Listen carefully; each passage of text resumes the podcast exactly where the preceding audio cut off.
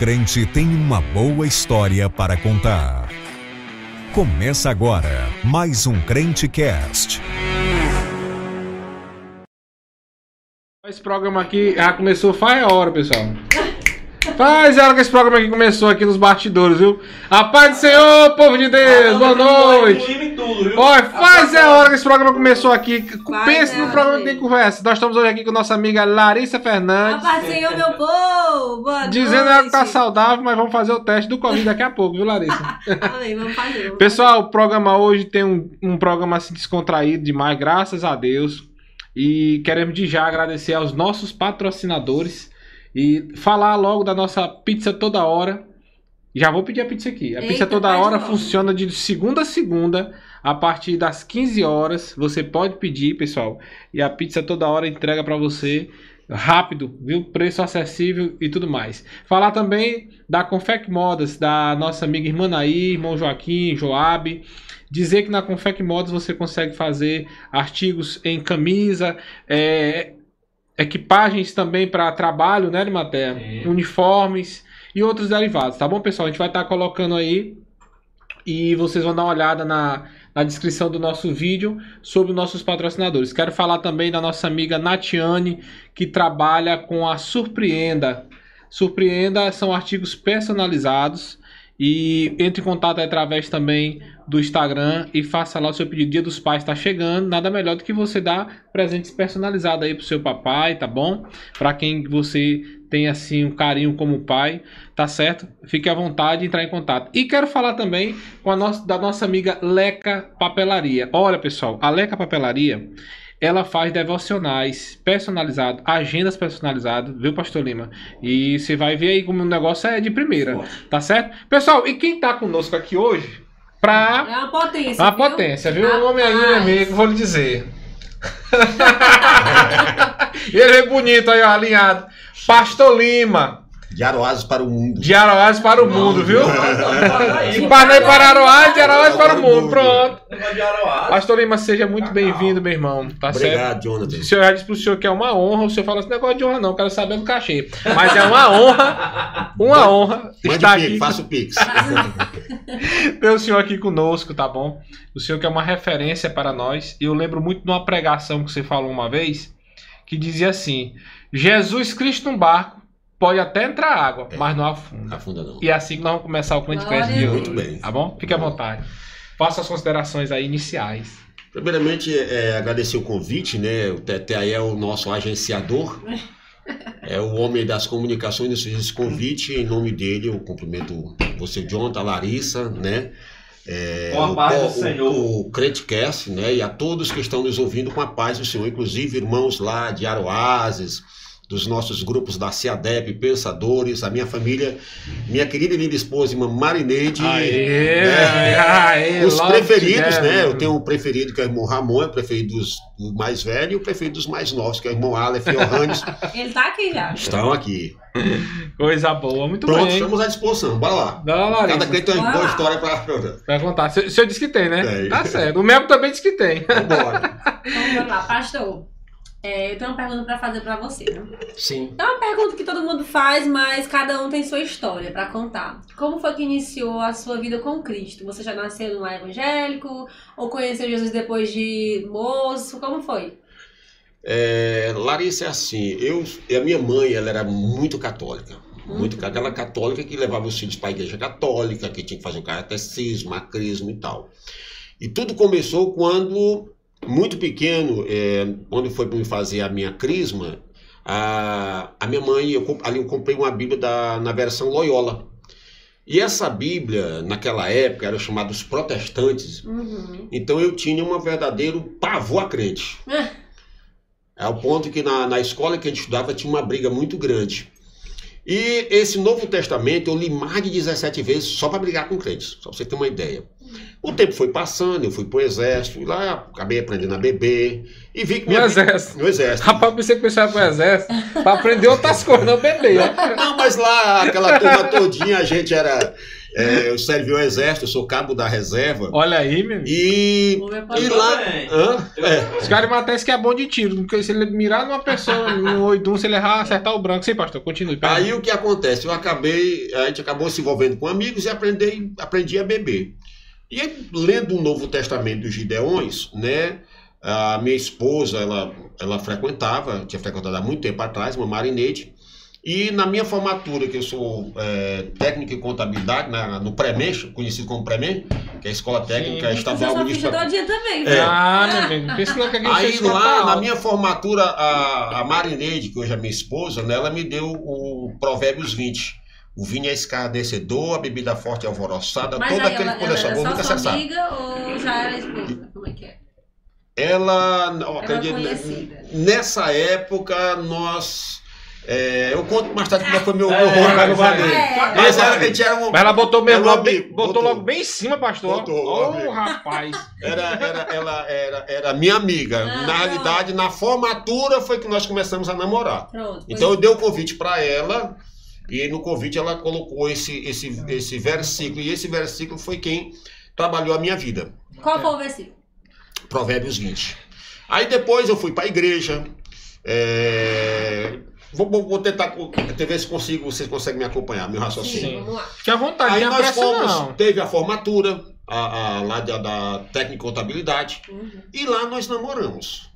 Que minha, minha, minha vida de paixão com a marido começou com uma aposta. Olha. A gente saía, a- ela era do primeiro ano, eu era do terceiro, e a gente foi para um local com os amigos, lá uns caras bebendo, e ela ficou tomando um refrigerante. E na hora aí um amigo meu a gente fez uma aposta. Qual menina era mais bonita? E lá na seleção, caiu a irmã Marineide. Olha. Aí um amigo meu chamado Chicão, que é conhecido como Ares, Chicão, que é lá do bairro Nova Parnaíba, disse assim, rapaz, bora apostar quem namora primeiro com ela? Olha aí. Olha aí. Foi, Ah! foi, começou com a aposta. Bora! Aí naquela época era perigoso, bonitinho, hoje eu tô, tô desgastado, né? Aí, aí nós fizemos essa aposta. No outro dia eu caí no campo pra vê-la. E acabei descobrindo que não dava certo, parece que ela tinha um relacionamento com outra pessoa, e isso me desanimou. Eu disse, rapaz, não dá pra mim não, que ela já tem um rolo aí. Aí o cara, não, não desisto não. E, é, então, inclusive nessa história, quem primeiro eu conheci foi o irmão dela, o pastor Marcos. O Marquinhos chamou de Marquinhos. É, a gente jogava bola junto. Pai Aí- de Johnny. Foi. Ah, o pai, Pai do do Johnny. Johnny. Aí passamos a ser amigo, ela tinha um namorado e tinha as amigas dela. Nesse rolo das amigas dela, pode contar, né? Ela me Pode. empurrava para as amigas. Ah. Ei, namora com ele. Aí fui namorando uma, duas, três, quatro, cinco. Não era crente, né? Seis. Até que a última chegou a irmã Marineide. Aí nós ficamos tão amigos Não foi estratégia dela, não, pastor? não, não ela, ela não, ela não gostava mesmo, não. Eu, Ah. eu conversei com ela, ela disse, não dá certo, não. Eu fiquei tão triste. Oh, coisa ruim eu fora. Aí eu não, não queria, não. Aí eu deixei de mão. Aí nos tornamos amigos, muito amigo, muito amigo, muito amigo. Mas nesse dia lá na formatura foi quando nós começamos o nosso namoro. Ao ponto que entre namoro e casamento foram nove anos. Meu Deus do céu. Meu Jesus. Nove anos. Até o casamento, que foi de 24 de agosto de 1996, que agora em agosto vai fazer 26 anos de um feliz matrimônio, né? Ah, aí. muito bem, muito bom. Aí, Larissa, explicou aí como né? é que foi. Tá, mas aí vamos lá. Só eu perguntei também. Sim, aí, aí o que acontece? Nessa, nessa relação de namoro, nós tivemos uma, uma discussão. Lógico, namoro de crente Uhum. tem discussão. E nós terminamos. Nesse término, ela vai para a igreja, participa da- dos trabalhos na Tremebés, que antigamente o Tempo Central estava sendo reformado. E todos os trabalhos eram na Tremebés. Isso é 89 aproximadamente. Eu tinha dois anos de idade. Pronto, aí numa dessas lá, ela, pra gente querer reatar o namoro, ela foi lá em casa pra gente reatar o namoro. Eu digo, não, tudo bem, você continua sendo crente, eu continuo sendo católico. A esposa não quer não, aí acabou o namoro. Aí no dia 14 de outubro de 89, eu vou assistir um culto. Eu fui assistir um culto na Tremebés, eu bêbado, tomado. E era aqueles cultos, tinha uma, é, tarde pentecostal, trabalho de avivamento. Eita, Eu ainda lembro do, do hino, né? Cai, é, é, é fogo puro. Meu irmão era aquele hino, é fogo puro. Meu irmão é fogo puro. E eu digo, meu Deus, isso é coisa do Satanás. Porque a Bíblia diz, Jesus disse que veio trazer fogo, e veio trazer espada, e Eita, não a paz. aqui. E eu tinha um primo que ele era crente, ele me convidava para ser crente. Eu digo, não, não quero não. Aí naquela época, pessoal, tá cheio do Zé Pilintra, tá cheio do, da cachaça. E uma irmã chamada Francisca me pegou ali na quina da Tremembessa. E ela apontou para mim, vamos aceitar Jesus? Eu digo, eu já tenho o dedo de que eu nasci. Eita, Ela manda disse- desculpa. É. Ela disse, o senhor... Não, o senhor não entendeu. Tem o senhor. Quem é a senhora para julgar? Ela, eu julgo segundo a palavra. Ela era baixa, ela botou um dedo de rei, deixa mais assim no meu nariz. Olha, a Bíblia, a Bíblia diz assim: Conhecereis a verdade, e a verdade vos libertará. Se, pois, o Filho vos libertar, verdadeiramente sereis. Eita, Este foi o versículo Que ela disse. que me impactou. Aquela palavra foi tão forte que não saía mais da minha cabeça. Eu deitava, acordava e aquele versículo falando alto. Eita glória. Aí isso foi, no, acho que foi no, no máximo uma semana, e aquele versículo falando, falando, falando, falando, falando. Aí eu não consegui mais dormir. De jeito, acho que ela botou debaixo do joelho, isso vai orar por mim mesmo. Agora vai orar pelo aquele Aí o último dia que eu bebi foi dia 14 de outubro de 1989. É o último dia que eu vou beber. Eu digo, hoje eu vou beber, vou encher a cara e vou aceitar Jesus. Aí bebi, tinha um barzinho ali no meio da Meu Tremembés. Deus do céu. Tudo ao, tudo ao contrário. Como é que Aí é eu- isso aí, pastor? Aí eu bebi, bebi, bebi. Bebi quando tava bem bêbado mesmo. Eu não sabia que sábado era ensaio. Pra mim tudo era culto. Uhum. Igreja estava aberta. A, a Maria tinha ido pro. Eu pensei que era para um culto, era para um ensaio. Naquela época, para a festa de, de inauguração do templo, eu não lembro. E eu sei que eu saio à noite. É, ah, bebi à vontade, não, não, não quero mais ser mais do mundo, vou entregar minha vida para Jesus. Quando eu chego na Tremebés, Era tipo uma despedida, era? era despedida. Pronto. Era um bar bem no meio ali da Tremembés, próximo à casa do pai do pastor Diógenes. Quando eu vou para Tremembés, que a igreja está fechada, eu me lembrei das pregações. Meu Deus, eu estou agora desgraçado. Jesus não me quer, a igreja está fechada. Olha. Não, mas eu tenho que ser crente hoje. Peguei a bicicleta, fui na igreja Batista Boa Esperança, fechada. Digo, meu Deus, eu tenho que ir atrás de uma igreja de crente. Desci para Nova Página, para a primeira igreja Batista, fechada. Isso era 10 horas. Eu tava tão doido. Aí eu digo, pô, vou ver se pelo menos um padre para orar por mim. Passei na, passei na São Sebastião fechado. Aí eu fui para casa. Eu digo, meu Deus, não deixa eu morrer, não quero ir eu não quero ir pro inferno, não. E aquela confusão toda. Aí eu digo, se Deus deixar amanhã, eu vivo, eu vou ser crente. Aí chega dia 15. Aí aquela voz, vai pra praia, bebe cachaça, hoje é o último dia.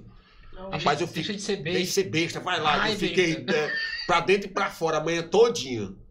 E aquela ansiedade para ir para o trabalho no domingo à noite foi dia, dia 15 de outubro.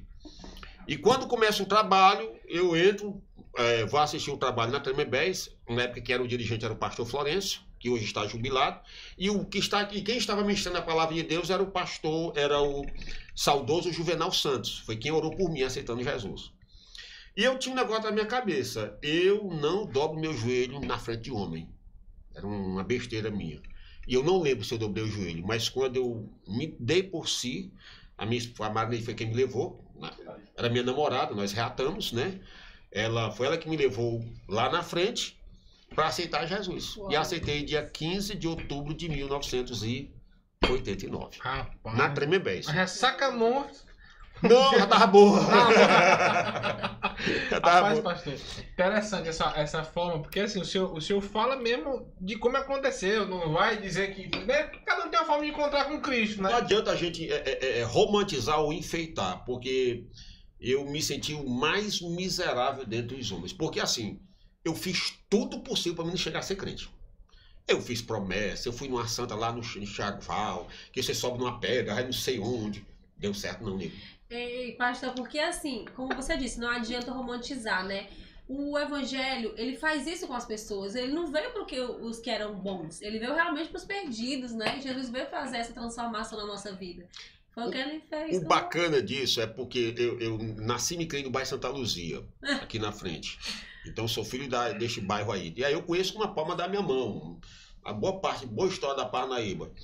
Então lá na época era, antes era cidade sem Deus e tal, e tinha uma dupla de um grupo de amigos, antes de ser crente, mais de 22, que a gente bebia. Todo dia passar na os 22, com litro de cachaça no braço, andando. No dia que eu passei de calça comprida, que eu só andava de calção e sem camisa, calça comprida, camisa e uma Bíblia na mão, rapaz. Eita. E o pessoal, aleluia. Paz, Senhor, irmão. Pai, seu irmão, aleluia, irmão. Né? É. Como é aleluia, carne assada, farinha na cuia e tal. E tal. É, isso aí é das antigas. Só que a- a- naquela época a gente- o negócio era tão sério, era tão impactante, que dessa turma, mais da metade aceitou Jesus. Glória a Deus. Acabou a turma da bagaceira do bairro Santa Luzia da minha época. Eu ia até perguntar isso. Quando você aceitou Jesus e se converteu, né? O processo é difícil no começo, mas essa turma toda foi você que levou o evangelho até eles? Ou ele apenas viu o seu testemunho de vida e. Ou como foi? Larissa era, era muito louco naquela época. Eu fiz parte, eu faço parte da história. O que mais me, me alegrou e me comoveu foi um dia meu filho participando de um trabalho lá na, na Caramuru. E o irmão perguntou: Ei, tu é filho de quem? Eu sou filho do, do Pastor Lima. E muita gente chama aqui de O Lima. Né? Pouca gente me chama de Pastor Lima. Pai, eu- tu é- o cara disse: Tu é filho do Lima? Sou. Aí disse: Pá, eu conheci teu pai. Teu pai fez parte da história que impactou que impactou a cidade de Parnaíba. Então é assim, eu aceitei Jesus. Imagina que hoje é dia 15 de outubro de 89, eu aceitei Jesus. Aí segunda-feira tinha oração e cultos com o dirigente local. Aí a pessoa, eu aceitei Jesus, uma pessoa disse, "Am- o senhor vem amanhã? Venho. O senhor venha. Aí no primeiro dia foi aquela dúvida, vixe, rapaz, agora eu sou crente. Crente não bebe, crente não fuma, crente não rapariga, né? Crente não... Aí eu fiquei assim, meu Deus. Aí meu irmão. Rapaz, começar a lorota. Meu irmão chegou pra mim, tu é doido? Tu 21 anos, cara. Novo. Novo, com a vida pela frente. Esse negócio de ser crente. E eu tava tão viciado na cachaça que era um problema. Aí eu chego e conto pra minha mãe, né? Conto pra minha mãe com muita alegria. Ela vai perder aqui. Eu chego pra minha mãe e digo assim: Lá minha de mãe. pra só pode. Eu digo pra minha mãe, eu digo, mamãe, tem uma história para tem uma história para contar pra senhora. E ela diga, aquele seu filho que bebia, aquele seu filho da bagaceira se acabou, morreu. Agora eu só é crente. Ela, como é que é? Tu é o quê? Crente. Quer dizer que eu te boto o teu nome de Francisco. Em homenagem ao glorioso São Francisco de Canidé. E tu vem dizer pra mim que tu é crente? Espera aí que eu volto já já. E eu pensei que ela ia fazer outra coisa. Ela veio com um cabo de vassoura, cara. Me botou no canto. E o tanto que ela pôde bater, ela bateu. Bateu, bateu, bateu, bateu, bateu, bateu. Eu digo, olha, eu pensei em entrar na igreja, passar uma semana pra ver como é que era. Mas agora só por causa dessa taca, cara, eu rotei mais. Agora você crente nem que se já fosse. Então a pessoa que me evangelizou, ele disse, olha, o senhor tem que estar aqui amanhã às 6 horas da tarde. Começou por aí. Então eu chegava às 6 horas da tarde e o culto começava. A igreja era aberta às 7 para começar o culto às 7 e meia. Então ele vamos a, ó, amanhã às 6 horas eu quero o senhor aqui. Aí eu pensei que era outra coisa. Cheguei lá e estava lá. O cara, uma pessoa que me disse, me ajudou a discipular. Irmão Raimundo Dias. Aí ele pegou, entre. Ali lá na casa do irmão Raimundo, eu acho que ele é pai da, da irmã, da esposa do irmão Joaquim Moraes, da Cofec Modas. Mano aí. Ele era o porteiro, acho que era pai da irmã. Mano aí. Da irmã Naí. Irmão Raimundo. Irmão Raimundo, era ele. Hoje tá lá. Tá, hoje Tá tá, lá. Glória. Que crente, menino. Crente. Pois ia lá pegar a chave lá no irmão Raimundo. Abri essa tremebés, nós dois, entrava e ele dizia assim: tudo que orar você repete. Senhor meu Deus, eu, Senhor meu Deus, em nome de Jesus, em nome de Jesus. Querido Deus, querido Deus, não sei o que mais, aquela lorota todinha. Meu irmão, uma hora eu repeti na oração do irmão do lado. Quando faltava assim 10 para as 7 horas, para as 19 horas, ele disse, agora você vai orar pela sua família, que para saber sobre meu pai Raimundo, ele disse, não sei como o nome do teu pai, tu diz o nome do teu pai. Aí eu orava uma hora todo dia com ele. De 7 a 7 e meia, nós orávamos esperando o pastor Florencio começar o culto. Então era uma hora, mais meia hora, uma hora e meia. Aí o pastor cantava um hino e mais 45 minutos, porque era apenas 15 minutos de palavra, o resto era oração. Então, por dia, era duas horas e poucos minutos por Ah. dia. Dá nem tempo olhar no WhatsApp. Que zap, homem. Que zap não. E na época era assim. Quem não era batizado com o Espírito Santo era igual que era endemoniado. Não chegar assim. Tu é batizado, sou e tu também, tu também, tu. Tu não é batizado com o Espírito Santo, não. O que tu tá fazendo? O senhor já é Se- difícil, né, pastor? Ah, hoje é um milagre, muito bem. Então, Era obrigado o cara a se batizar com o Espírito Santo. Eu fui batizado com 13 dias de crente. Ô, Glória. Numa terça, numa quarta-feira, o Teté sabe quem é. Numa pregação do pastor Florencio. Pastor, uma, uma pregação do pastor Florencio assim. Meus irmãos, a paz, a paz do Senhor. Abra comigo a sua Bíblia. De. Deixa te bem lentinho, calminho. Não tinha nem assim, Jesus Cristo. Não, era bem o nosso Deus. Ele andou pelas cidades de Jerusalém, mas o cabo tinha orado, já estava com 13 de orando duas horas e meia, o cabo estava assim, Cheio do fogo, cheio do poder. fogo. Aí quando eu comecei a falar no Instagram, todo mundo partiu para mim, olha o irmão, o novo convite foi baseado- foi baseado com o Espírito Santo. Glória. Aí eu fui fazer parte da elite, né? Agora eu. Agora é. Agora, minha amiga. Agora, Agora você pode mandar os cão pra cá, que agora. agora tem negócio só. Eu sou, só apóstolo Eduardo, não. Eu também sou poderoso, meu amigo. Entendeu? Aí comecei a fazer parte da, da dos espirituais, né? Fiquei vaidoso. Fiquei assim, todo arrogante.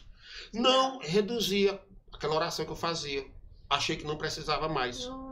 Com 13 dias eu deixei de falar línguas estranhas. Ah, minha amiga, aí eu vi confusão grande. Para buscar novamente, para voltar ao que eu sou, ao que até hoje eu permaneço. Que eu fiz um, um voto de Senhor, me perdoe minha falta de vergonha. Eu sou muito sincero com Deus, eu não enrolo muito não. E fiz uma, uma disse, a partir de hoje, nunca mais, enquanto eu viver, enquanto eu for crente, enquanto eu te servir, eu quero ser um crente sempre cheio do teu Espírito Santo. Que até hoje, para a glória de Deus, permanece. Graças Mas teve este período que eu achei que não precisava orar, não precisava fazer aqueles, aquela, a, a- a- todo aquele sacrifício que eu fazia. Então foi muito rápido. Eu acredito muito, pastor, que quando a gente se acostuma com a presença de Deus, é, às vezes pode acontecer o que aconteceu lá com Adão. A, a palavra do Senhor diz que ele vinha visitar Adão na virada do dia. E aquilo você mostra que existia ali a presença do Senhor constantemente, mas ele se acostumou. É. E quando ele se acostuma, às vezes, ele esquece um pouquinho. E o crente tem que estar sempre buscando, atrás, né? É interessante o senhor falar e, e- e lembrar, né? De, nessa sua palavra que eu vejo assim, Larissa. É, você é completo de Deus quanto mais você busca. Sim. Quanto mais você busca o Senhor. Naquela época era assim, é, é, os jovens da minha época era assim, aceitou, alguém aceitou Jesus, havia uma competição. Era mais ou menos assim. A Larissa, amanhã, é, quarta-feira tem culto? Tem. A Larissa chorava no banco se ela não levasse uma pessoa que não fosse crente. Ela tinha que levar. Era uma vergonha. Era, eu acho que hoje nem o pecado de, de adultério fazia tanta vergonha quanto uma pessoa não levar alguém para ouvir a palavra. E aí hoje eu ensino lá, na minha, na- lá em Aroás. Olha, irmão, quando você traz alguém para ouvir a palavra, não sente do lado de dentro e bote ele do lado de fora, não. Você bota ele encostado na parede e você fecha aqui, trava ele, Pra ele não correr. para ele não correr. então, assim, tinha um amigo meu, o Cláudio, que é lá do Tempo Central, o Teté, Cláudio. Teté conhece. Esse cara levava 5, 7 pessoas, quase todo culto. Era impressionante como é que ele conseguia. Era incrível. E ele, entre aspas, ele não era um cara formado. Mas se ele olhasse para o camarada, o cara estava morto. Trazia. E outra, dessas que ele trazia, 90% aceitava Jesus. E só largava a mocidade, a época- isso era mocidade. Só largava depois que tu andava com teus pés. Não tinha negócio de aceitou Jesus, aí um vai para um lado, um vai para o. Não. O cara ficava encangado com ele. Colado. Colado. Não era assim, ó, amanhã tem culto, você vai lá? Não. mensagem no WhatsApp, vai lá. Vai, não. Ei, amanhã eu passo na tua casa. Era assim. Não tinha, não, não tinha como.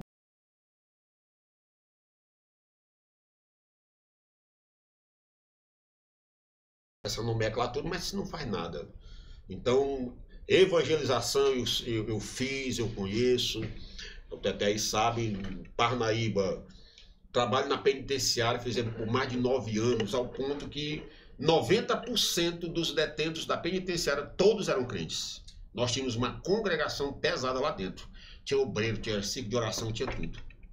Então, trabalho no- no- na, Santa Casa de Misericórdia, trabalho em todos os hospitais, cultos ao ar livre, trabalho relâmpago, trabalho em mercado, trabalho aqui na Guarita, lá no, no mercado da, da Quarenta, fizemos muito. Quantos anos? Infinitas vezes. Hoje, a, só, só se dá um prêmio para ele, pra ele, uma caneca. Pastor, eu ia até perguntar isso, assim. Você viveu tudo isso, né? É muito lindo de se ouvir. Nossa, chega, aquece meu coração. Porque esse Verdade, tempo aí é, é, um é. tempo mesmo. E o que que você olha para os dias de hoje e você pensa, aqui é o erro.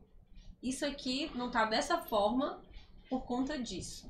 Qual é a, assim, o que que você associa hoje em dia, né? a- essa falta do que do- de como era antes, né? Falta motivação, falta amor. Eu vou dizer onde é que eu morava. Eu morava na Travessa Amor. Pinheiro Machado. Não sei se vocês sabem onde é a Travessa Pinheiro Machado. É, tem ali a Avenida Pinheiro Machado, tem aquele posto da rodoviária. Passa o primeiro quarteirão, o segundo quarteirão. Eu morava lá. Eu saía a pé de lá, passava no Esperança 3, pegava a irmã Marinete, descia toda essa rua.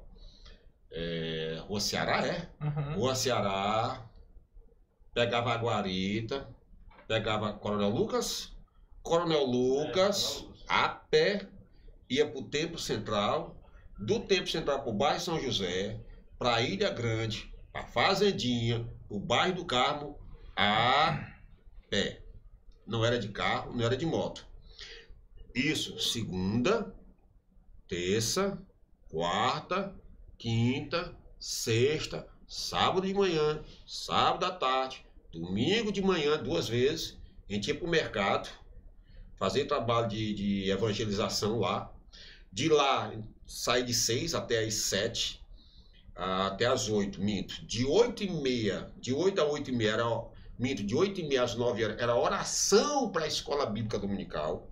Aí tinha a escola dominical, depois o pai do, do, do Tetel Arimatea, e na época tinha a irmã Elisa Aranha, tinha ensaio do coral, participava do coral, vinha para casa, voltava para a evangelização, um para o mercado, um para o hospital, um para a penitenciária, voltava de novo.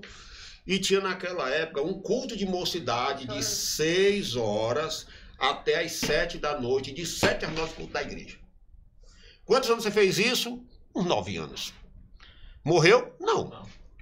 Glória a Deus, glória a Deus. E Mas chegou a época que o meu sapato, de tanto andar, era furado. Eu botava, eu orava com o sapato, o outro cobrindo para ninguém ver. Não morreu, mas deu vida a muita gente, hein, pastor? Muita gente. Eu Meu Deus me emocionei, eu me emocionei ouvindo o pastor falar, porque hoje, né, quando eu trabalho, o Senhor fala exatamente isso comigo. Quando eu costumo ir conversando com o Senhor, né? Vou de moto, vou ali orando, vou conversando com o Senhor, e eu vim me perguntando pro Senhor o que faltava, né? E o Senhor falou exatamente isso ao meu coração: amor. Amor, motivação. Tinha- A gente era assim, Jesus está voltando daqui a pouco. Batismo com o Espírito Santo era em culto ao ar livre. Que negócio de. Ó, mas tem que. Mão, vai ter o trabalho pentecostal, está vindo aí o pastor Arimateia. Arimateia é um homem do reto. Não! Quem vai pregar o Jonathan? Você estava pregando, estava batizando, alguém estava cantando, eu estava batizando. Era todo mundo lotado da graça, lotado da glória. Não tinha negócio de esperar receber, não. Você já estava. Era Pastor, cheio, né? Era pregador brigando para pregar, era cantor brigando para cantar. É, Pastor, parece assim, é, o, que, eu- o que eu percebo é como se existisse um compromisso muito pessoal da minha vida com Deus, mas de eu também levar essa pregação da minha vida para a vida do meu próximo. Alguém tem que ser contagiado, alguém tem que ser motivado, alguém tem que sair salvo daqui, alguém tem que exper- experimentar o batismo com o Espírito Santo. E hoje, pastor, infelizmente, Ó, eu acredito que hoje duas coisas atrapalham: o hedonismo e o narcisismo. O que é o hedonismo? Eu vou para a igreja, eu quero me sentir bem. Na nossa época não tinha igreja bacana, não. Igreja, aqueles que tinha que sentar com muito cuidado, que o banquinho era mole. O melhor círculo de oração daqui na minha época era na congregação da Afonso Pena. Lá era uma tapera. A congregação da Mora da Universidade, meu Deus, era só uma chopanazinha. Coisa mais horrível do mundo. Congregação do bairro Santa Luzia, é, a maioria, a melhorzinha era Tremembés Tempo Central, era só chopana. Mas o, o poder, a glória, o mover de Deus era muito grande. Eu ainda participei de indo trabalho com esqueci, irmão Lorival, que faz, soube que faleceu agora há pouco tempo, sobre do, do pastor André. Ele abriu um trabalho lá no Portinho.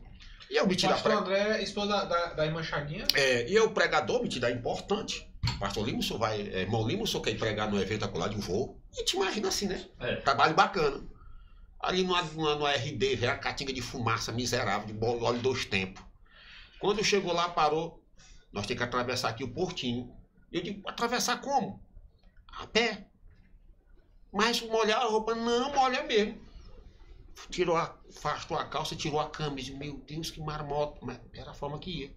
Roupinha na cabeça, atravessar do outro lado. Cheguei lá na congregação, cinco peladinhos daqueles irmãos bem quebradinho mesmo. E o banco era aquele banquinho, sistema de ver, né? Duas forquilhas com um pauzinho atravessado. E todo mundo alegre, orando. Café era luxo. Foi assim que começou. Trabalho no Sobradinho e outras localidades que a gente foi. Então a mocidade tinha prazer. A nossa alegria era andar de, de, de, de, em cima de caminhão, em cima de carro. Hoje, lá, lá, lá na minha cidade, o meu carro é o carro dos irmãos. É um carrinho bacana, com ar-condicionado, direção hidráulica. Tinha um rei lá, meu irmão, vou lhe pegar. Não, não quero não. Mas, menino, quem quer ir, meu irmão, vai. Elima, é, deixa eu me meter aqui na conversa. À a vontade. minha esposa, a Valda, a conhece muito bem, Sim, a sim. Vânia, a Diane. Elas iam ali no tempo central, da Rua Ceará, tinha trabalho de manhã, tarde, de noite, elas iam de manhã, voltavam meio-dia, É? ou 11 horas, voltavam depois de tarde e voltavam pro culto. Sim, sim. Caminhando, Sim, caminhando naquele tempo. Sim. Pois é. E, e- e tem muita gente aí, vamos dar uns alô Vamos já dar um alô. Mas antes de dar o alô, eu quero tragar bem que assim. Ah, sim. Olha aí, já chegou lá. A gente podia comer logo. Não, não, vamos comer logo, não tem essa não. Aí, ó. tô- Pizza toda hora. Eita, Essa aqui chegou agora, pastor Lima. Boa. Arrocha, pastor Lima. Bora logo aqui, Vamos botar pra gerar mesmo pra comer pega um aqui. pedacinho pra mim. Aqui tá todo mundo com as mãos limpas, ungindo aqui, tem ninguém com negócio nada de Tá, não. tá abençoado, não Pera aí, aí. como como é que nós vamos fazer aqui, temos antigos, Não, pega aqui, pastor. É pra lembrar dos tempos antigos. Bom, tá? bora lá, bora, bora lá, Laís, fica à vontade. Dudinha, Agora. pega pizza aqui e pega o dia. Olha, irmãos, ó, bênção. Hum. E eu não dispenso mesmo, porque comer é bom e crente come demais. Ô, coisa boa, meu amigo. Pizza toda hora, essa aqui, meu amigo, chegou agora. Então, bora do dia, bora de matéria, rocha. E vou tomar com café, ó. E o- rapaz, tem muita gente aqui, viu? Bom demais. Muita gente aqui. Bora lá. Pessoal, eu vou dizer uma coisa pra vocês. Se tem uma pizza melhor que essa na cidade, meu irmão. Top demais, viu? Vamos lá. Toma um café, né? Eu tomo café. Eu quero mandar aqui logo um abraço especial para o irmão Israel Veras, que é o nosso cantor. Israel Pavaró de Jesus. Israel Pavarotti. Pavarotti é Onde é que você o, anda velhando? é o mano das Israel tem uma antigas. agenda, viu? Tem Tem, agenda. tem agenda, tem um cachê, um cachê dele. Rapaz. Ele só vai de banda. Eu- Não vai de playback não, viu? Entendeu? Ele fez a maior live aqui de Parnaíba, talvez a maior do Piauí. Foi Olha. 4 horas e meia de live. Quem apresentou falaram isso não de outra. Ali é um Rapaz, bom, foi mesmo. Oi. ali é um bom, mas não cantou o hino que eu pedi. Qual? Fala, Fala, velho. Aí, Israel. Ó, Bernardo Andrade, aqui, ó. Fala outro, Bernardo Andrade. Vai, vem pra cá, do. Senhor, relíquia, Assembleia de Deus. Ei, Zé, vem pra cá. escuta, Bernardo aí eu história. conheço desde quando ele começou a namorar com a Ida, rapaz. Porra, pai, Foi teve buscar aqui, ó. longe. Rapaz, Teve rapaz. aqui, teve aqui. Foi Eu- top Nós demais. estamos velhos. Sabe por quê? Todo convidado que vem- que vem aqui, os pastores antigos têm que falar de mim. Meu Deus do céu, eu tô, tô, tô velho mesmo, viu? Nós estamos, graças velho, a Deus.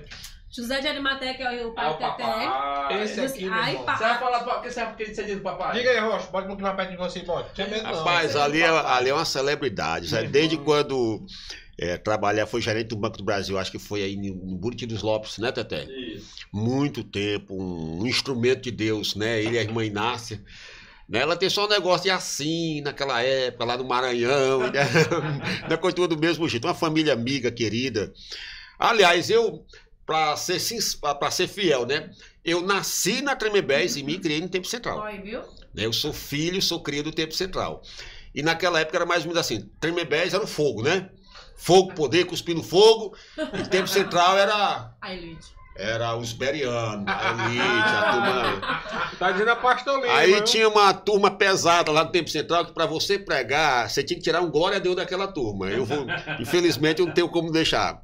Maria Miranda, bem na frente. É, Era uma física, trabalhava na antiga Vegetex, Vegetex. inteligente, culta. É, Celerinda, esposa do presbítero, saudoso presbítero Zé Carlos, uma pregadora de mão cheia. A A irmã. Ciralina. É a Silvia, Deus, quem mais? Irmã É, Bernardina. irmã Bernardina. Irmã Biana, meu amigo, Irmã Era- Maíra. Mamaíra e a esposa do pastor, saudoso pastor Zé Neto, a irmã Naí, Naí. Naí. Essas irmãs ficavam na frente. Para você arrancar um glória a Deus dela, você tinha que pregar muito. Mas tem que ser bom. Muito, né? É, não adianta é, é, meia palavra, aquelas Dê mensagens. glória, não, dê glória, não, Tipo assim, dê glória que não dá glória, não. Quem mais tá aí, João? Ó, deixa eu ler aqui do, do É pra meu gente, pai. Vamos lá, vamos lá. Aí, pastor top dos tops, de Parnaíba para o mundo, passando por Aroazes. Aí, Alexandre Albuquerque, Pai do Senhor, meu pastor Lima, sou cunhado do seu amigo Gleison. Sei que é demais. Aí, Um Mãe abraço. Nácia, seja bem-vinda ao Crentecast, grande pastor. Vamos ver mais Mano, agora. que quem tem mandou esse? aí? Bora aqui, bora aqui. Bernardo Lima, o Dan- o Daniel já falou, né? A tia Dorinha falou assim: que bom ouvir a história do pastor Lima. Tem também a Vânia Cavalcante batendo pra. É, minha cunhada. É, essa é cadeira cativa, meu irmão. É. Pede um programa, viu? Sim. Tem uma pessoa aí que eu, que eu não sei se ele conhece, um tal de Francisco Bigode. Entendeu? Aí o Francisco tá aqui? Tá. Rapaz, Tá sujo, cadê ele? Tá rapaz. sujo comigo. Se apareça. Israel Francisco é tá meu filho. Tá. Meu filho na fé. É mesmo? Orei por ele. Tá aí, rapaz, que eu não sabia. Ó. Você Filho sabe na quem, fé. quem Ele chama tava- minha esposa de, de mãe. Que Literalmente. benção. É. O Francisco é uma benção. Gente boa Ele demais. tá, ele tá comentando pelo, pela Maria. Ah, é verdade. Pela Maria. É isso mesmo. Um abraço, Maria. Um abraço, O Bruninha. O irmão É. Manel, você queria ter vindo É, pra cá pra minha comer pizza. pizza. Quem mandou, quem mandou um abraço pro senhor também é o Plínio, filho da Gardênia. É demais. Pois Manda um é. abraço aí pro Pastor Lima das antigas. Plínio, obrigado, querido. Deus te abençoe. Ele tem alguma história dele pra contar pra nós? né? Rapaz, não pode não. Ah, não, O Plínio e a. Silane vão ser pais aí da Helena, meu amigo. Daqui um dia. É mulher é mesmo, mulher viu? mesmo, eu tô avisando aqui, viu? Olha, já Vamos lá, eu entreguei. Vamos lá. Antônio. Bernardino. Sim, tá aqui Antônio procurando. Pastor Antônio Bernardino, o bom menino, aquele abraço. Por que Tá aqui. Bom menino. Bom menino. Isso aí foi o pastor Nestor que batizou assim. A gente foi na casa dele e disse assim: Pastor Bernardino, o bom menino. Aí pronto, nós batizamos. Quem tá aqui com a gente também? Ah, essa pessoa aqui. Pastor Lima, um abraço, saudades. Estevânia Luz e Vico lá de São Luís. Ó, o Vitor. A gente tá. Rapaz, Rapaz, é Vitor, rapaz. Ó, o Vitor. já rebanha. É Vitor, meu amigo. Quanto tempo, Ó, rapaz. o, Pa- o Wagner O Wagner Cardoso, também tá aí, o Wagner. pregador das multidões. Ah, o Wagner. Quem é o Wagner? O Wagner. O Wagner. O O Wagner. Wagner, esposo da, da, Da Joselma. da Joselma. Ah, sim. Esteve aqui com a gente. Rapaz, tá todo mundo. Pastor, fica à vontade. Coloca aqui o pãozinho. Não, eu Com nem. queijo e tudo, fica à vontade. Pronto, bota O pra pessoal tá vendo, pai. Depois É. pai, acabou a pizza todinha. Pois é, Ah, mas tem que ser educado. No, no dia que você quer mais não, meu filho, coma mais, meu bem. Não deixa esfriar não, a rocha. Tem que deixar do Francisco aí do Paulinho. É. Gente, vamos pra frente. Vamos lá. Pastor, no decorrer da sua vida com Cristo, eu tenho certeza que teve situações assim inusitadas. Nos conte aí um perrengue. Um perrengue com o Pastor Lima deve ser um perrengue mesmo Pois assim. é, era isso que eu vi. Deve ser um Perguntar, perrengue. um Conte aí alguns perrengues que você passou. Rapaz, aí. é assim, eu, eu tenho, algumas, tem umas histórias que eu, eu, eu gosto aí de compartilhar. Uma delas é em casamento, né? Isso aí hoje eu conto. Minha esposa é uma santa, Santa Marineide. Né? Santa. É Santa Marineide. Mas é, eu conto aonde eu ando. Eu, eu, com o meu início do meu casamento, eu fui muito ruim para minha esposa. Porque eu era aquele marido controlador. Uhum. Controlador em que, em que sentido? O dinheiro, eu trabalhava. E quando eu, eu, eu casei com ela, ela disse, meu filho, eu vou trabalhar. Eu digo, não, você não vai trabalhar. Eu quero que você cuide da educação dos nossos, cuide da educação dos nossos filhos, que eu trabalho. Só que eu esqueci que mulher tem necessidade básica. Sim. Mulher gosta de ter seu próprio dinheiro, ou dado pelo esposo, ou ganho por ela. Inclusive, quer é um conselho, quer não, um conselho sério para os meus amigos pastores, obreiros, crente, ou quem quer casar, no caso você, quer ser feliz no casamento, coloque dinheiro na mão da sua esposa. Oh, verdade. Ah, de novo aí, pode testar Verdade. Quer Oh, ser verdade. feliz, quer que o dinheiro renda, prospere, coloque o dinheiro na mão da sua É, Tá esposa. botando tá botando ele na, na mão da Paulinha? Na, na Paula, meu amigo, pastor é a melhor coisa do mundo. ó. Ainda tem mais uma coisa, você bota dois reais, a mulher coloca aqui, meu amigo, não sai mais lá mais nunca. Tem não. Ainda já não tem dinheiro não. Sai, sai mais não. Então, não rendia na minha mão. Eu acabava o dinheiro. Depois que eu fiz isso, graças a Deus, é, é, melhorou. Melhorou muito 100%. Eu cheguei, eu posso dizer que eu prosperei, né? Prosperei porque minha esposa é uma excelente administradora. Um outro fato que deu, dava bastante questão é, não briga, mas um certo desconforto, era, por exemplo, não, não sei como é você com a sua esposa, o Teté, e ela aqui tá na fase do namoro, né, noivado, é um negócio bacana, mas quando casa é meio complicado. Por exemplo, o homem, quando vai para comércio, como é que o homem faz? Vou comprar um sapato. Aí você vê, sapataria. O homem entra, o que tiver ele pega, bota no sapato É e verdade. sai. Mulher não. Entra, entra numa, vai na segunda, vai na terceira, Ah, é assim vai na quarta, vai na quinta, volta pra primeira, aí pula pra terceira. E o pior é que ela quer que você ande com ela. Né? Quer que você ande com ela do lado. Bora, meu bem. Aí ela fica lá fuçando, você fica lá, feita assim uma É estátua. mesmo. A gente muda, baixa a cabeça pra esse lado e vira pro outro. A gente fica com vergonha. E bacana quando manda segurar a bolsa dela. Segura minha bolsa, a gente bota do lado. E quando pergunta se gostou, eu tenho estratégia. É, Às vezes quando eu saio com a Paula assim, que ela vai comprar alguma Olha, coisa. tá ouvindo, né, Paulinha? Ela disse, você gostou disso aqui? Você gostou? Tá ótimo, meu bem. É, tá não ótimo. pode dizer Eu- nada, não. Tá tudo certo, meu amigo. Aí embora. eu, eu, eu ficava atribulado, mas muito atribulado. Penso homem que perdi o equilíbrio. Aí um dia eu estava no carro esperando ela, né? E demorou, demorou, demorou, demorou, demorou, demorou, demorou, demorou, demorou, demorou. E o meu juiz começa assim a ferver, assim, se mete um parafuso na cabeça, eu fico logo atribulado. Aí eu, eu, eu pedi para Deus me, me, me, dê- me dar uma forma de entender. Eu Não vou dizer que Deus revelou. Eu acho muito forte essa palavra quando diz assim. Deus me revelou. Eu acho bacana se Deus trouxe uma iluminação. Eu vi uma de uma nova outra forma, porque esse negócio de revelação é muito forte. É muito complicado, principalmente se você leu alguma coisa de Bíblia, né? Então eu tentei olhar aquilo para minha esposa e descobri que aquilo para ela era tipo um hobby. Era uma diversão para mulher. Mulher, quando se encontra com outro, meu amigo, é um hobby, é bacana demais. É. Minha irmã, como é que tá teu casamento, minha irmã? E o John com aquele cabelo dele de lado, é tu que faz aquele. minha irmã. Aí, mas, e o meu, o meu é desse jeito. Bora, bora comprar, minha irmã, bora. Aí pega, puxa a calça assim, assim de lado, puxa embaixo, testa, vai lá, experimenta. Meu amigo, roda. Mas aquilo ali é um hobby. Pra mulher fica feliz. Demais. Pronto, é realizado. Se você tinha algum esquema mais tarde, meu amigo. É, é por aí, passa a receber a benção. É, meu Ah, amigo. meu amigo. Então, então isso Tava aqui. Então isso. Mandei ela ficar no programa. Entendeu? Então, então o que que acontece? Então, é, é- é- é- é- é- esses erros que eu cometi, hoje, quando eu dou palestra para casais, eu falo, eu digo, ó, não cometa estes erros. Pastor, Né? você sabia o que era uma doença que eu tinha? Rapaz, eu era ciumento. Mas era ciumento, era com força. Meu irmão era ciumento ao extremo, ao extremo, ao extremo, ao extremo, que eu acho que eu adoecido, né? Tinha vindo do mundo, passado por muitas decepções. E aí eu acabava que. Aquilo, eu acabava que jo- jogando muito na pessoa que eu tava lá, não tinha nada a ver com nada.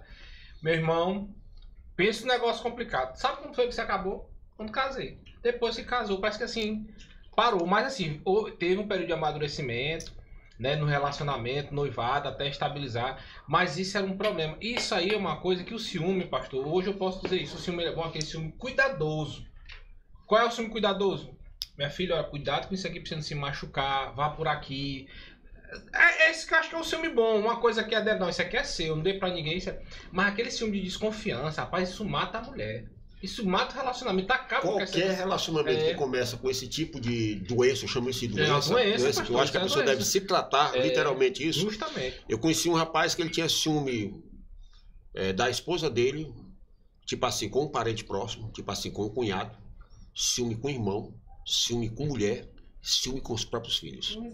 Pois é, eu, eu não tinha Vai, ciúme. vai, vai piorando, É, vai. Eu não tinha ciúme com a, da Paula com determinada situação, não. Era, com, era assim um ciúme estranho, uma, uma loucura de um ciúme que não sabiam o que era, por que era até aquele ciúme. Eu acho que era mais a insegurança mesmo. É. Mas enfim, gerava. Então, assim, pastor, e como você tá falando, se não tratar, é uma doença, meu amigo.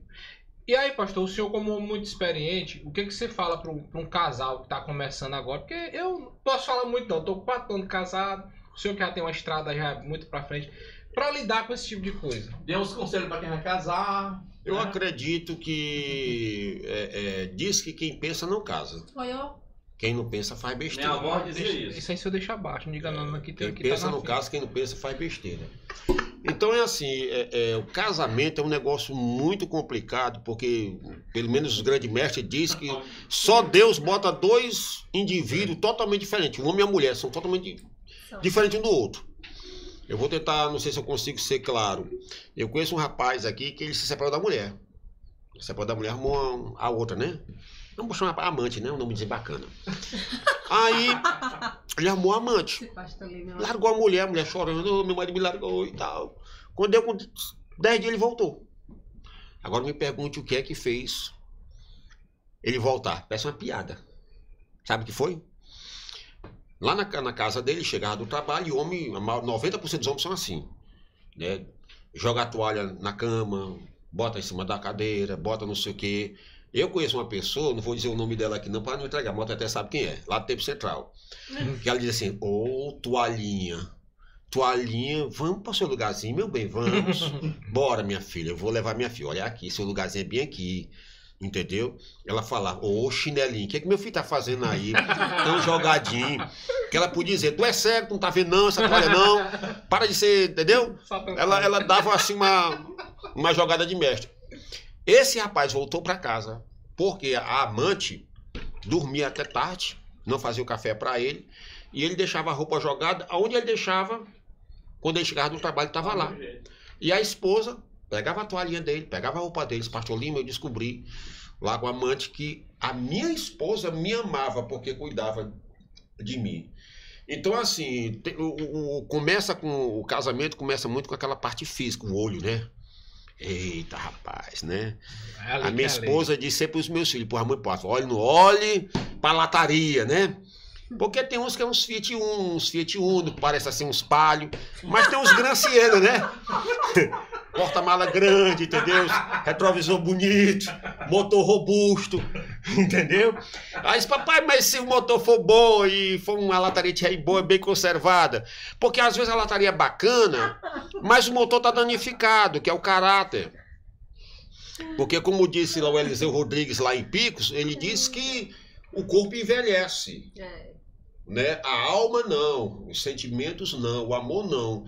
Então, os primeiros, primeiro, os primeiros anos, os primeiros sete anos é da paixão, fogo, aquela loucura, aquela loucura, aí vai indo, vai se aquietando. Aí por isso que aí fica assim, a mulher vai na frente, o vai atrás, ei, mulher, me espera, bora, não, consegue levantar, levanta os pés e tal. E quando é namorada, é encangar todo o tempo, pegando na mão, cuidado, meu bem, olha que adesivo e tal.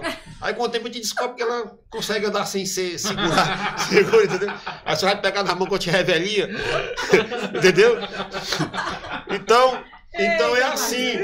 Tá, meu Deus do céu. Vai chega, chega uma fase que ou é amor mesmo, ou que a cama sossega. Pode ter certeza. Hum, aquele negócio de, como disse o pastor, é, quando aquele é o Cláudio Duarte, né? O Cláudio Duarte disse que Deus é, detesta quem faz sexo antes do casamento, mas Deus odeia quem não faz depois de casar. né? Então, assim, chega a fase, principalmente quando chega menino. Chegou o menino, meu amigo, tchau, você agora passa pro segundo. Chegou dois, pro terceiro. Quanto mais menino, sua escala vai, vai lá para trás. Aí você acaba amando os filhos, amando a esposa, vai mudando. Então é assim, quem quiser casar, quem casa, casa com a família. Rapaz, não vou com a casa do meu cunhado. Minha irmã, se tu casar com ele, tu vai levar teu, teu cunhado chato, vai levar a sogra, vai levar o sogro. Ah, o teu irmão dele que é drogado, vai o drogado, vai, vai, você compra o pacote completo. Você não tem como excluir ninguém. Né? Ah, eu tô casando com ele, ele teve uns filhos com outra mulher, mas não quer nem saber. Não, você vai casar com todo mundo. Vai casar com a ex, casar com os filhos, casar com todo mundo. Casou com a história, respeitando a história. né, a casa, você casa com tudo, leva o É. pacote completo. O bom e o ruim. Lógico que o, com o tempo você vai se aperfeiçoando. Né? É aquilo que eu digo, me perdoe, desculpe, volta atrás, as velhas marcha ré. Se você quiser viver bem, se você quiser botar o pé, principalmente hoje com a. Com, é que eu estava falando, o hedonismo, né? O hedonismo, o pessoal, eu quero casar para me ser feliz, eu quero casar para me ver bem. Não é bem isso, não. Você vai cometer um equívoco. E o outro é o narcisismo, né? Aquela exibição exagerada que hoje existe. Tanto no meio evangélico como no mundo. No casamento, onde está tirando foto, posta, né? E, e eu tenho até aquelas que falam, ah, meu marido. Eu tenho uma, conheço uma pessoa que ela tudo ela chama assim, meu homem. Ah, o meu homem, e o marido dela é um bichão bonito. Digo, minha irmã, tome cuidado que os gaviões malvados estão por aí. Que você fica dizendo, meu homem, este homem é maravilhoso, este meu homem é lindo, este homem é gostoso. Minha irmã, não faça propaganda, não, que que antigamente Parnaíba era sete, tinha sete mulheres a mais do que homens. Então você imagina que a concorrência é totalmente desleal. Você vai numa igreja tem mais mulheres do que homens. Então é muito perigoso essa, essa relação. Olha quem tá mandando um abraço pra ti é a Bibi. E o Chaguinha, né? E o? Chaguinha, lógico, né? Bibi, um abraço. Muito com ela, né? Sim, sim, sim. Foi secretária há muitos anos. Maria Antonelli, Pastor Lima é uma bênção de Deus em É a nossas mulher do vidas. bigode. É a mulher do bigode, É, a a Maria. Gente boa demais. Bom, pastor, e o perrengue, o senhor não, não falou pra gente assim, um perrengue, Perrengue- assim mesmo que o senhor passou Perrengue gospel. terrivelmente. Ou no momento de um culto, ou numa viagem, ou no. Não, já, os perrengues que eu passei foi. Você Foi pegando a- foi a- perguntando pro, pro, pra pessoa lá, o mudo e o surdo que não não tinha É. Perrengue que eu passei assim, que serve de lição, foi. Eu já passei alguns momentos muito difíceis na minha vida. E dentre eles, um deles foi quando eu perdi minha casa. Eu trabalhava numa determinada empresa e. E numa das, das. Porque a empresa é assim, a relação patrão-empregado não é a relação amigável. Não. Não existe amizade entre patrão e empregado. Por incrível que pareça. Se você botar na sociedade com seu pai e com sua mãe, se prepare que vai ter problema. Não existe amizade entre patrão e empregado. É tipo assim, tu trabalha e eu te pago. A gente pode ser amigo lá fora, dentro da empresa não. Eu sou o patrão, você é o empregado e vice-versa. E numa dessas discussões eu me chateei de, pá, pois é o seguinte, rouba embora, não quero trabalhar mais não. E encontrei uma pessoa na rua, e, e aí como é que tá a empresa, né? Que sempre trabalha pergunta. Pá, eu saí da empresa, mas eu saí de boca. Eu, não é que eu tinha saído, eu disse que ia sair, mas a pessoa não sabia que eu ia sair. E quando é que tu volta? Não, então você não bota os pés lá não. E tu vai comer o quê? Sai não. Aí disse, rapaz, pois se tu quiser eu te arrumo um cheque. E nesses cheques, né, que essa pessoa me arrumou, eu troquei, eu vivi, e depois essa pessoa precisou que eu trocasse para ela. E eu troquei cheque onde eu pude. Eu sei que nessa brincadeira ficou 22 mil reais no meio do mundo. Para me pagar isso em 2002. Imagina naquela época acho que o salário era 151. E para encurtar essa conversa, foi todos os meus anos de empresa que eu tinha, tudo que é fundo de garantia, foi casa, foi tudo. Foi um dos momentos mais difíceis. A Cepisa cortou tanto a minha luz que o poste já tava liso, não subia mais não. Achei que o poste tava igual Homem-Aranha, só. Rapaz, mas assim, E dentre essas, dentre essas loucuras, né, desse momento difícil que eu, que eu passei, desse momento difícil que eu passei, um dia eu tava com um cobrador. Conheci o cara, muito meu amigo. Ele disse, rapaz, tu conhece um tal de Francisco José Lima da Costa? Tu conheço. Conhe- Tu conhece? Rapaz, tô faz de tentando ligar pra esse cara, não consigo falar com ele. aí eu disse, papai, é fácil, liga pra ele aí. aí quando ele ligou, eu atendi. Disse, rapaz, é tu, é, sou. Rapaz, tu tá morto. Rapaz, como é que tu faz? Pá, tu deve muito. Aí ele me perguntou, pá, tu te dá com o doutor James, saudoso doutor James? E rapaz, estudei com ele. Pois pronto, vai lá, fala com o homem. Aí quando eu cheguei lá, o gerente não quis me receber. Pô, não quero conversar com ele, não quero falar com o gerente. Aí o gerente, cheguei lá, ele disse, não, aqui o senhor é cliente. Aqui é o seguinte, nós negociamos e o senhor paga. Aí começou a briga lá, né? Você dá 30 por hora, 30% de 22 mil dá 6.600. E eu tinha no máximo 2.500. Isso. Aí ele traga amanhã, eu digo, amanhã não, 90 dias.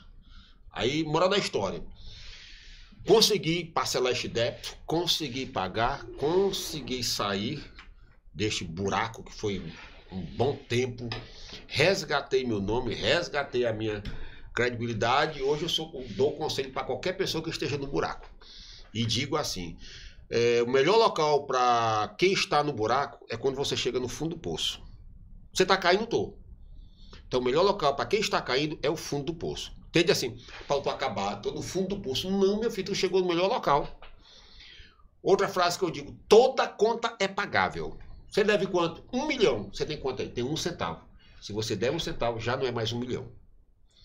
Você decide com quanto tempo você quer pagar um milhão.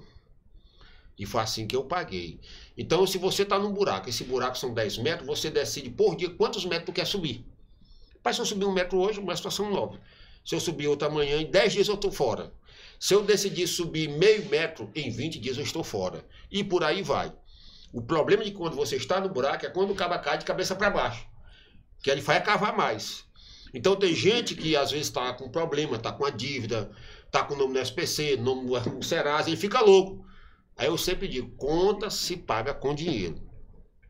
não se paga com tristeza, não se paga com, é, com desculpa, não se, não se paga com desespero, Murmurando. não se paga murmurando, não se paga com desculpa. Levanta a cabeça, sacode a poeira e dê a volta por cima. Não tem nada a ver de crente isso aqui, né? Mas é uma forma de você conseguir.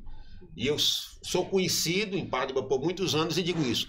Nós somos conhecidos pelos problemas que causamos e pelas soluções que nós apresentamos. Eu sou solução.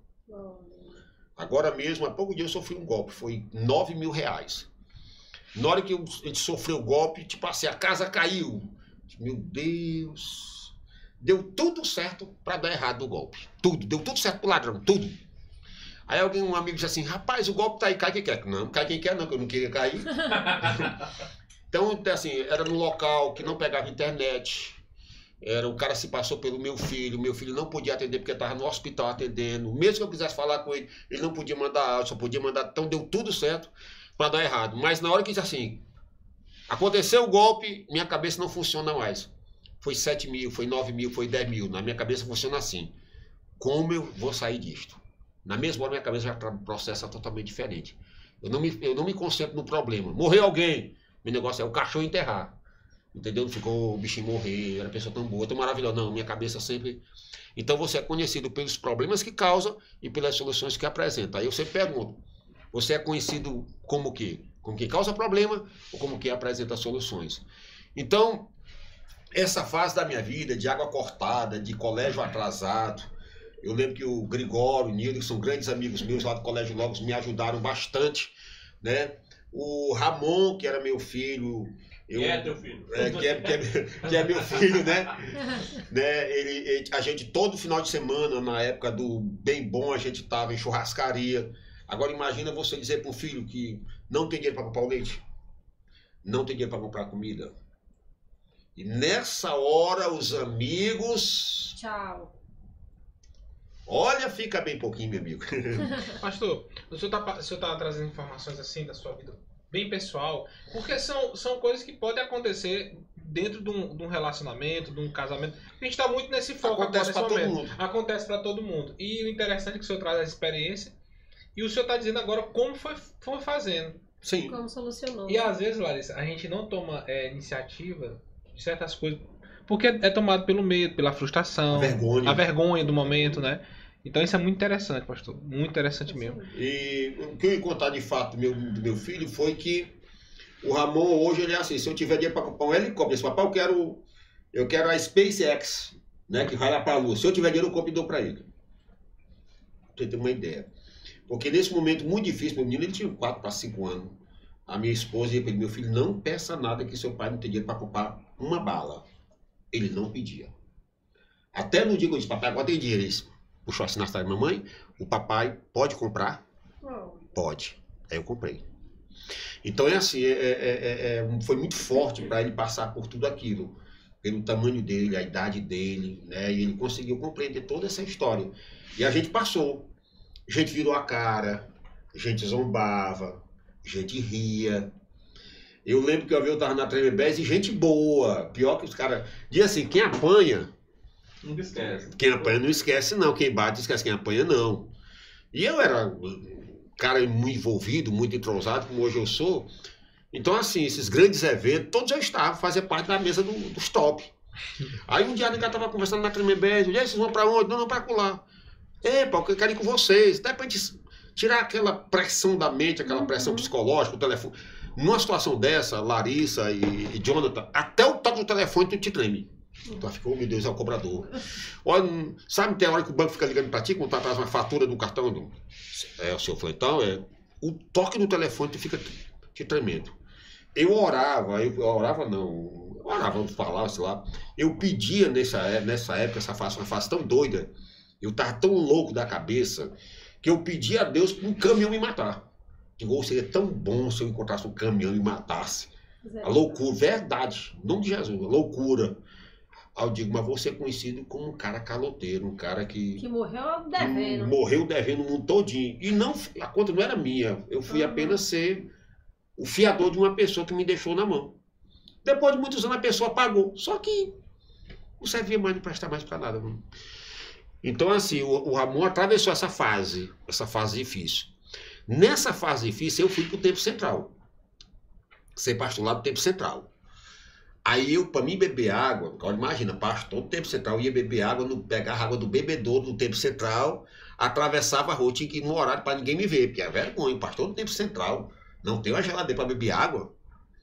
Aí eu ia, pegava água e ia lá pro tempo central. Aí o, um dos jovens do tempo central, aí entrou, né, um jovem, né, gaiato, né? Cadê a geladeira? Ó, tem, tem geladeira não, digo, pila, lascou, ó. E minha esposa, Mamãe ninguém é crente. Ela fez uma relação de, de, de, oração, né? E nessa relação de oração, ela botou lá, Senhor, uma geladeira, uma moto. Agora pensa o cara quebrado, uma geladeira, uma moto, um conjunto de cadeira, e botou um monte de coisa. Pá, pá, pá. Aí um dia eu tava na casa do Nunes, Nunes Araújo, esposo da Leonardo, lá no Tempo Central. Gente muito obrigado, Arimaté, Teté, Bibi, aquela turma todinha, Prado, Socorro Prado. E eu sei que deu uma zebra lá, o Nunes encontra o papel. Leonardo, que é isso aqui, Leonardo? Vai comprar tudo isso, onde é que arrumar dinheiro e tal? Aí ela me dá esse papel. Quando eu li, não, essa letra não é minha, não. Aí ficou imaginando de quem seria a letra. Aí lembrou que estava lá. Aí você, mas onde encontrou esse papel aqui? Que papel é esse aqui? Eu disse, ah, mas não, isso aqui é o meu é, é, objetivo, propósito de oração, né? Hoje eu, eu, acho muito interessante essa palavra propósito, processo, porque quem eu vejo falar de propósito e processo, nem tem propósito, nem tem processo. Olha, quando eu ouço alguém falando, irmão, você tem que aumentar o processo, o propósito, eu tenho que olhar bem pra cara dessa pessoa assim para ver se essa pessoa vive mesmo, porque falar é uma coisa, viver é outra, né? Aí o Nunes, a minha irmã, disse, não, isso aqui é minha relação de oração. Aí começou Deus fazer os milagres.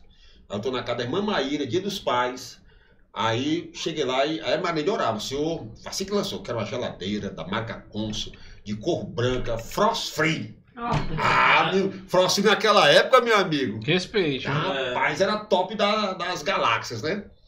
E o salário não dava, meu amigo, que eu ganhava e pagava a conta. Um dia eu tô na casa da mamãe, tem uma geladeira lá, toda bonita, com um laço. Aí eu cheguei, olhei pra geladeira, esse mamãe, tem essa geladeira aí? É que os meninos compraram pro pai. Ela deu a minha verdade, né? Contou a verdade, mas não disse toda a verdade. Uhum. De uma maneira, é desse jeito que a mãe está orando. É uma geladeira frost free da marca Consul, branca, que cabe duas Coca-Cola dentro. Aí o Gregório, o Gregório disse, pai, bota na volta ali mais eu, que tem que orar para uma pessoa. Eu peguei e saí. Quando eu voltei, tá lá a geladeira no tempo central. Quase morro do coração. Era meu presente do dia dos pais que o tempo central me deu. Oh. Essa geladeira ainda existe. Oh. É mesmo? Existe.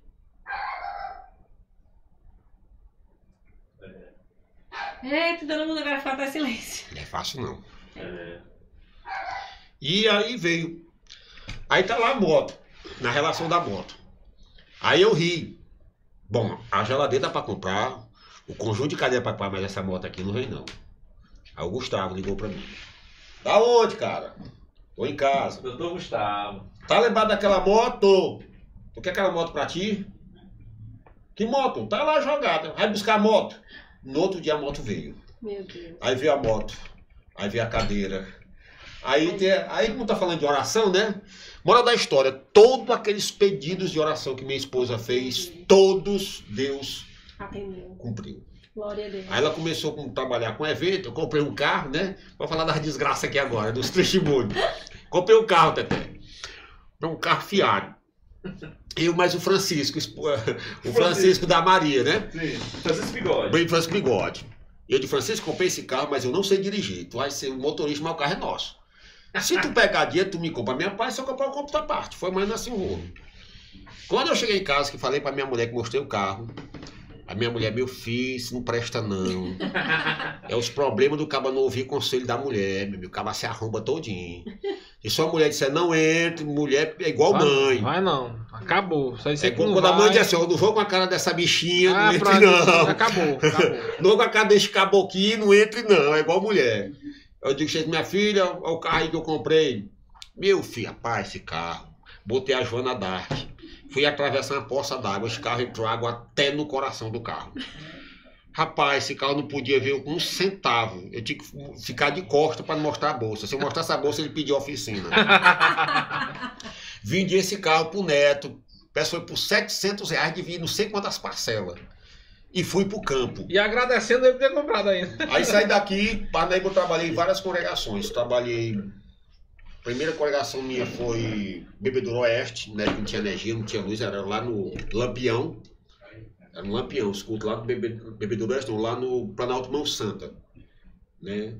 Eu acho que eu fui o primeiro obreiro assim direito. Antes de você entrar nessa, nessa parte, eu queria saber como foi mesmo o início da, dessa sua. de começar a dirigir congregações, como foi que. Foi assim. Eu lá na Tremebés tinha aquela briga, né? Tipo assim, quem pregava, hoje é apóstolo, né? Apóstolo Eduardo é que pregava, né? O, o Eduardo. Eduardo era quem pregava era Eduardo, quem pregava era Marreiro. Se sobrasse um tempo, Pádua, Jansen, Raimundo Dias, o Nelson da Tremebés, que o O- Nelson é da velha guarda. Cristi- o Cristiano, né? Não, Cristiano era um bebezinho de proveito. Era, né? era, era, né? pra era, mirim, é. Era Nick, mas não era Mirizinho, é, ainda tá com uma tarde nos coelhos ainda, né? Aí depois de muitos anos, aos pregadores, o Isaac, irmão do Nelson, pregava muito, e depois dele o Cristiano e um outro irmão, era quatro pregadores mirim que tinha Parnaíba. Dois, todos no tempo central não tinha, tudo era Tremebés ou Pedro Machado. Aí o que acontece? A gente ficou lá, toda culto, ninguém tinha oportunidade pra nós, não. A gente doido pra pregar com o dedinho na Bíblia aqui todo tempo assim, né? Esperando a oportunidade pra cantar, pregar e cantar. A gente só pre... Acho que nem no culto ar livre tinha oportunidade. Aí o que acontece? Eu digo, menino, sabe uma coisa? Eu vou pra uma igreja que eu possa ser útil. Ao sair da Tremembés, eu passei uns dois ou três meses na Tremembés e vou pro tempo central. Uhum. O tempo central funcionava apenas as duas lâmpadas da frente e nada mais. O resto era tudo apagado, porque tinha uns 15 a 20 jovens, o bichinho aí triste olhando pra cara do outro. né? Era. o Ad- Adaílson ainda tá lá aí no tempo central, não. Você não sabe. Não. Era Adaílson, era uma turma muito pequena. E eu vim pra, pra lá. Era longe demais. Mas lá eu tinha espaço, lá era o top das galáxias, porque não tinha ninguém. Então, se- aí ficou eu, Pádua, Jansen, Marinete, que é minha esposa, Teté, que fazia parte do grupo É, lá. o Êxodo. O Êxodo, né? Aí o Êxodo é, brigava com o da, A da- Costa Celeste. a- era o Êxodo da Costa Leste tempo central, mas tinha o da Tremembés, que, Ai, que eram os daquelas meninas, eu não lembro mais. da Leila. É da Lei, é da Adonai, o famoso Francisco do Adonai. É. Então eu fui pro tempo central. Aí no tempo central, quem começou o EGELP foi, que era o Congresso de Jovem, foi o primo do Eduardo, o Oziel. A ideia foi do Oziel. Todo mundo acha que foi do Eduardo, não foi, foi do Oziel. E o Eduardo foi que deu continuidade. E o Oziel era o tempo central. Então o tempo central era o Oziel, Juvenal Santos, aí eu cheguei. Então assim, como o Juvenal trabalhava no banco, eu ficava na... Na hora que ele dava as costas, eu pá! Entendeu?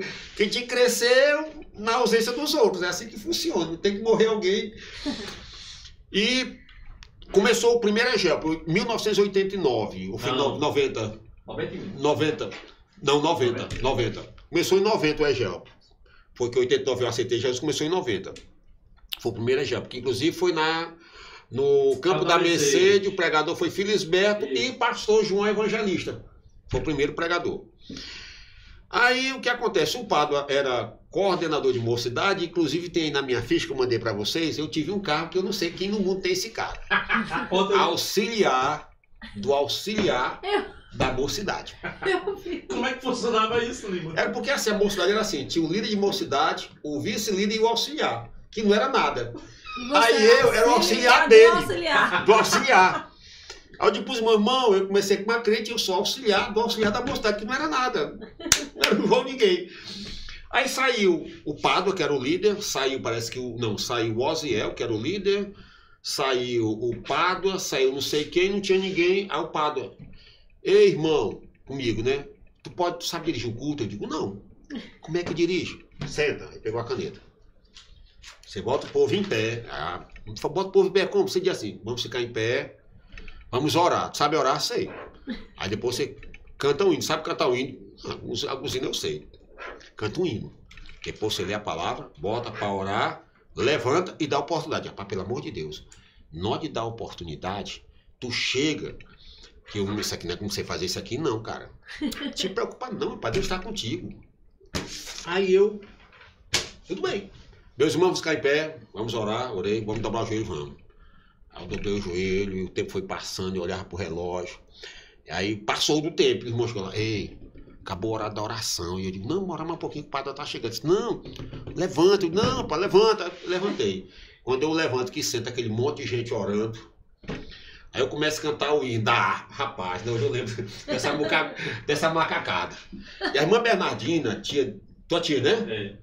Que é a irmã do Imório Materno, não, a irmã Não, é- é- tia, papai, irmã da. da irmã Maria José. Não, irmã. Isso, a minha avó. É, irmã da irmã, do irmão Alfredo. do irmão Alfredo. Isso. Ela cantava, ela é a segunda crente mais antiga da Parnima, depois da irmã Maíra, é irmã Bernardino. Irmã Bernardino cantasse, por exemplo, Quão bondoso amigo. Ela não cantasse, não.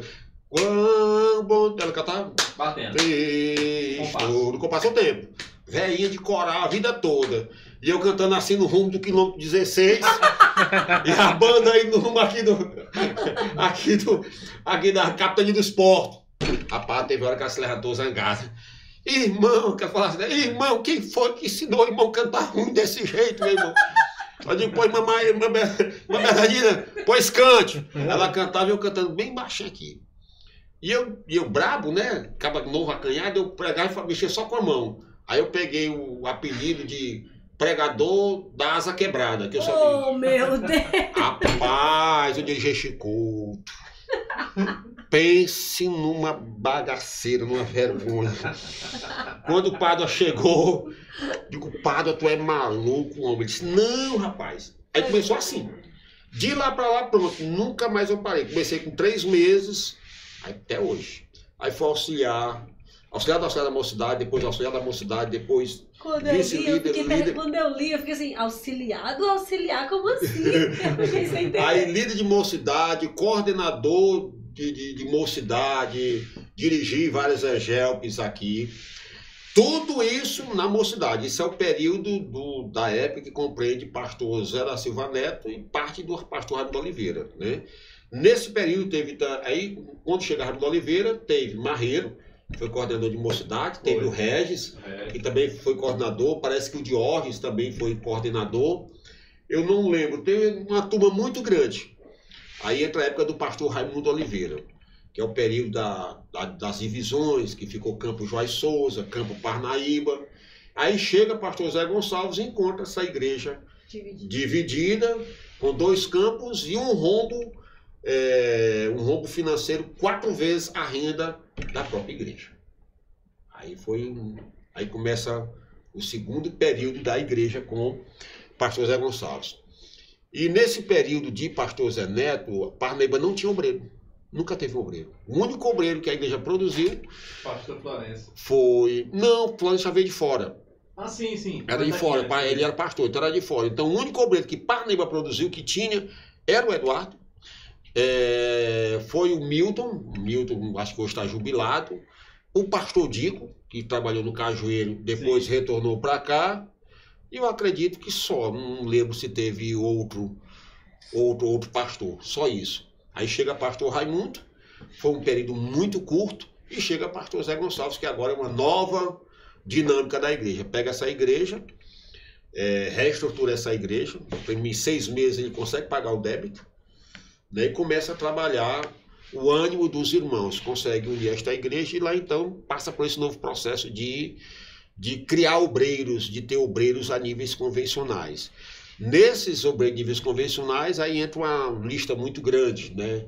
Diógenes, eu, Leitinho, Neto, Cladimilson, uma infinidade muito grande. E agora é que eu chego a ser auxiliar de novo, e agora da igreja. Então, tá, quando, quando, eu, quando o pastor Raimundo Oliveira sai, ficou eu e o Zé Carlos. Eu fui lá, é, na época, conversar com o pastor Zé Gonçalves e dizer que eles tinham chegado e eu estava dirigindo o tempo central. Eu nunca esqueci da pergunta do pastor Zé Gonçalves. E o irmão é o que mesmo? Rapaz, falar Aí isso, eu, mandar. eu digo assim, o que, o que? O senhor é o quê? O senhor é, o senhor é, é auxiliar, diácono, evangelista? Muita coisa eu não entendi. É evangelista, pastor, o que, que o senhor é? Eu não sou nada. Então hoje a, a turma tira onda comigo. Ele mandou aqui, nada. Entendeu? Na verdade eu não era nada, era apenas um, um, um jovem casado que fazia todo o trabalho da igreja, mas que nunca nenhum pastor teria, tinha me apresentado. Apesar de eu ter trabalhado sete anos com o pastor Zé Neto, conhecer muito o pastor, Zé, pastor Florencio, né? Quem mais? Pastor Andrade, que foi pastor aqui. Pastor Cláudio Barbosa foi vice-presidente da igreja na época do pastor Raimundo, mas nenhum pastor aqui apresentava obreiros para a convenção. E Zé Gonçalves foi quem, o pastor Zé Gonçalves foi, foi o precursor disso. Inclusive, mandar um abraço para o pastor Zé Gonçalves, que sempre está nos assistindo. Pastor Zé Gonçalves, meu querido pastor, é nosso pai ministerial, não só nosso, mas de muitos, né? Diz o pastor Cláudio Barbosa, chama ele de apóstolo, né? O apóstolo Zé- Gonçalves, né? Mas ele não gosta de ser chamado de apóstolo nem de, de, de, de chefe, né? Não gosta de chefe, né? É pastor mesmo. Pastor Zé Gonçalves, Maludes, né? São amigos, são irmãos. Muito daqueles cabelo branco foi eu que dei pra ele de presente. o pastor Zé Gonçalves teve essa visão de, de, de- de- incentivar aos obreiros a chegar, a dar esse passo fundamental no ministério. É, Parnaíba, é aquilo que eu digo, ela teve, eu eu considero assim, aquele período do- de, de grande avivamento. Só que Parnaíba ela não, ela não tinha a cultura ministerial que o pastor Zé Gonçalves trouxe para nós. Por exemplo, é, hoje, você perguntar, rapaz, quem é o pastor Lima? Até um, eu contei ontem no culto uma brincadeira que aconteceu agora no dia do meu aniversário, que eu sou de março. O pastor Bezalel, o presidente, estava aqui, aí ele me ligou me várias vezes, pastor Lima, aquele jeitão dele muito, muito assim, fervoroso, né? Pastor Lima, Pai do Senhor. E, Ô, meu pastor, Pai do Senhor, estou lhe parabenizando. Pessoal, ô, obrigado. Estou aqui na sua cidade, Parnaíba. Eu digo, não, Parnaíba não é minha cidade, não. Aí, Parnaíba é onde eu nasci. Minha cidade é Aroazes. Aí é a cidade do pastor Zé Gonçalves. Agora, se ele quiser perguntar comigo, não tem importância. ele vai para Oasis, eu venho para cá e nós, nós faz de, de, de, de porteira fechada. Tem- é, ele vai para lá, eu venho para cá. Entendeu? Então, então, então, assim, o pastor Zé Gonçalves, ele, ele, ele trouxe, né, essa nova dinâmica. Porque assim, Larissa, ser pastor em Parnaíba é uma coisa. Pai, como é ser pastor em Parnaíba, né? Se quiser, pode até depois pegar lá fora e bater, tem importância. Mas é bacana ser pastor, Parnaíba. Eu, quando era obreiro em Parnaíba, aqui da, é, debaixo da, da, da proteção ministerial, né? Do pastor Zé Gonçalves, que eu ia lá na convenção, eu via pastor com sapato todo barrento amarelo. E eu tinha essa percepção, meu Deus, esse pastor é muito relaxado. Porque quem não limpa esse sapato, cara? Sapato aí todo amarelo, calça amarela, bicho aí assim, todo mulambento, os cabelos recém-arrupiados. O carro imundo de sujo. Por que, que ele não limpa esse carro? Aí quando o cara sai daqui que vai para lá, não tem como limpar. Não existe. Porque é a região. É o contexto que ele mora. Então aqui é assim. Qualquer obreiro daqui, um exemplo, vamos, qualquer congregação, acaba entra no carro, asfalto, desce lá com o tamanho, pode ser a altura que for, dirige o culto, microfone sem fio, tudo bacana, som de primeira qualidade, uma bandinha decente, banco, tudo bacaninha, mamãozinho com açúcar. Ah, eu tô estressado. Bota pra praia, vamos pro resort, vamos ali pro Carnalbinha, vamos, Delta. é, vamos para o Delta, vamos ali para onde o Dr. Gustavo construiu, que é lá o. Como é que é o meu pai? É o Aimbere Resort. É, ali que construiu, construiu litorânea. Vamos lá para o Ibirê, né? Quando eu era gerente lá da construtora. Então, Parnaíba tem uma infinidade de lugares para você destressar. E lá, como é que é? Onde é que seu filho estuda? No Logos? No Visão? no Cobrão? Ah, eu tô com dor de cabeça. O Eda? Tem doutor Marcos? Tem um monte. Vai lá para onde eu fui. Então, como é que é aqui? Saí daqui, fui trabalhar em um dos campos do pastor Zé Gonçalves. Eu e o pastor Navegantes. Então, assim, pastor Zé Gonçalves, lá naquela região, ele pode me pegar depois. É uma divindade lá, pastor Zé Gonçalves. É, pastor Zé Gonçalves é uma divindade. Você não pode piscar nele, não. Porque, assim, é, quando o pastor Zé Gonçalves foi para Monsenhor Hipólito, era assim, num, num- era, dizem que era um, um- tinha um mural com o nome de várias cidades que não tinha pastor. Isso hoje há 45 anos atrás, mais ou menos. Se Monsenhor Hipólito hoje é feio, imagina 45 anos atrás era o faroeste. Então o pastor Paulo queria que ele fosse para uma cidade bacana. E ele disse, não, o Espírito Santo mandou eu vir para essa cidade aqui. Aquele negócio de Deus está mandando, olha gostei desse nome, Monsenhor Hipólito. Um buraco rei lá, com quem quer morrer. Ganhar o primeiro crente construir a primeira, primeira casa pastoral. Cavar buraco para construir o templo. Então imagina, a irmã Lude, filha de gente ligada a político, do alto staff lá de, de Dom Expedito Lopes, uma filha ilustre, com- acompanhar um camarada para sofrer lá onde o cão perdeu as botas. Monsenhor Hipólito. Eu vou ser pastor 35 anos depois nos pastos do pastor Zé Gonçalves. Então, pastor Zé Gonçalves ganhou os primeiros crentes de Monsenhor Hipólito. Então, Monsenhor Hipólito, aí Monsenhor Hipólito, ele evangelizou a Lagoinha, Campo Grande, Vila Nova e Alegrete. Essas cinco cidades, hoje tem cinco pastores. E o pastor Zé Gonçalves sozinho deu conta dessas cinco. Aí eu vou lá, pra lá, tomar de conta de um pedaço dela. De um quinto. Ele tomou de conta de cinco. Eu vou tomar de conta de apenas um quinto. E eu chego, já tem casa pastoral, já tem templo e já tem crente. Ele nem tinha crente, nem templo e nem casa. Imagina você casa com o Adiel. Adiel, bonitinha, branquinha, fofinha, igual pele de maçã. Chega, na, chega numa moça hipócrita daquela, quente, mais do que o inferno. Não tem nada, nada, nada. Hoje não tem nada. A cidadezinha é fraca. Tem muita gente inteligente, né? Na cidade, gente muito culta, doutor desembargador, os cabas lá são pesados. Mas a cidade é uma cidadezinha minúscula, no fim do mundo. Então eu vou para Lagoinha, saio, da- saio daqui, vou no, no- no- vou, vou no, no Guanabara. Quando eu chego lá, não dou tempo nem de tomar café, pego o líder, aquele líderzinho bacana, sem banheiro, sem nada. Chego em Pix, final sábado. Chego em Pix, brabo, sem conhecer nada. Ei, qual é o ônibus que vai para Lagoinha? Que ônibus? Tem ônibus não. E o que, que vai de que lá? De jumento? Não, é no sistema Ike Vida. Sistema Ike Vida é aquela D20 ré, com cavalo, com jumento, com porco, com um saco de cimento. Aí eu entro dentro do carro, eu, a Marineide e o Aleph. E o Ramon ficou aqui. Chego na cidade três horas. Imagina, eu tô acostumado com Parnaíba, clima frio, agradável, local quente, fervendo. Oh. Aí eu chego lá, pessoal, e o senhor é de onde mesmo? De onde, de onde, aonde? Assim, o senhor é o que mesmo? Pastor, pastor de que mesmo? Lá é assim, pessoal assim, de igreja. Ah, ah eu, pastor de igreja, da Assembleia de Deus. Meu Deus, o povo doido. Chego, assumo a cidade, aí começa o problema da cultura, né? Aí um irmão lá, pastor, vai jantar lá em casa. Aí eu fui jantar. Cheguei lá na casa dele para jantar, aí, parnaibano, né? Arroz, esperando um arroz, uma galinha, um peixezinho. Não, pastor, aqui não tem peixe, não. Aí a janta lá era tripa torrada com. Lá que aqui chama é, tapioca, né? Lá e chama beiju. Aí o cara comendo, eu olhando, eu fiquei assim. Aí olhou assim. Bora, pastor, pode jantar. Eu digo, como é que come isso? O senhor pega, colhe, bota dentro, enrola e vai comendo. Tem café, tem pão, tem não sei o quê. Aí se tocou, que disse, vixe, pastor, esqueci. O senhor é do litoral. Ah, pastor, vai lá na panela. Tem arroz, tem carne, tem carneiro, tem porco, pode comer o que quiser.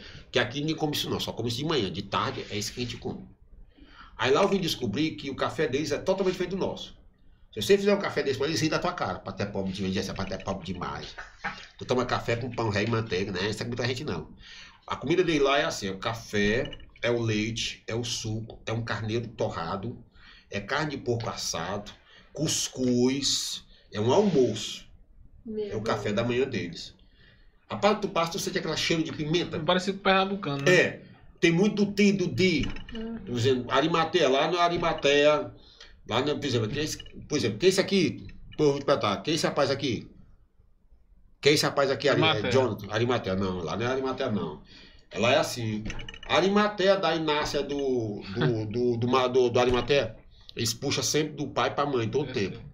Aí lá eu vou descobrir algumas coisas que o pastor Gonçalves fala aqui, que só entende quem vai para lá. Por exemplo, velório.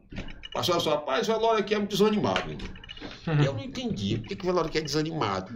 Porque velório aqui realmente é uma tristeza, cara. É horrível. E como ela vai... Lá é bacana demais, né, mano? Lá é festa. É mesmo, pastor? É, Tá vou de, velório vou, lá? vou de lá sei como é que é velório lá. Lá é assim, a Lagoinha do Piauí, velório, morreu alguém. Aí o sino toca. Se for pobre, é uns toques menos, não. Mas se for rico, a cidade todinha sabe. Morreu um rico. Você vai pro velório. Cara, é um monte de gente de moto, de carro, aquela poeira cobrindo, aquela mulher com aquelas toalhas ré na cabeça, só com os olhos do lado de fora. E eu imaginando, meu Deus, será que esse povo, essas toalhas é pra chorar? Aí o cara, não, rapaz, isso aqui é pra cobrir por causa da poeira do, do, do trânsito. Vai a cidade toda. Meu Aí eu evento. É, no casamento, é um evento. Aí eu cheguei lá todo polido, né? Todo muito educado. Boa noite, boa noite, boa noite. E o pessoal, aí tinha um povo assim sentado e o pessoal comendo na cabeça do defunto, com o prato na mão. Meu Deus. Ficava aqui, mo- o corpo aqui, né? E o cara comendo aqui em cima, dizendo, gente boa demais, rapaz, é próximo. Esse aí era um homem festeiro, comendo aqui. aí, o, cara- aí o cara assim, pastor, senhor aceita, bora jantar, pastor? Deus me der doido. Como o Nato é maluco, homem. Menino com três meses já tava colado com o defunto lá. Eu, sou todo mundo, cada qual com o prato. Ei, traz outro pedaço de carne.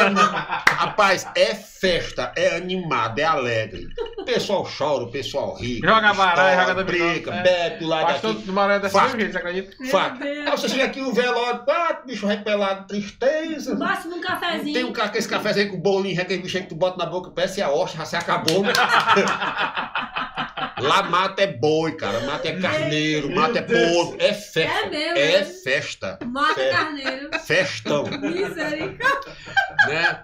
É, comida lá é totalmente diferente. Por exemplo, um pastor Zé Gonçalves desse que fez festa lá, tipo assim, vou fazer aqui uma escola bíblica de obreiro. Ele não tem que dizer, ô irmão, diga lá pro dirigente, pelo amor de Deus, manda uma ajuda. Não, o camarada chega lá. Ei, pastor, lá tem dois porcos, dois carneiros, eu trago quando? Lá em Aroás é assim, pastor, tem um carneiro. Como é que eu faço? Meu filho, traga já mastigadinho, só não eu engolir. O cara já traz o carneiro morto, já no ponto, cortado, retalhado no ponto. Numa cidade como Parnaíba não existe isso. É totalmente diferente.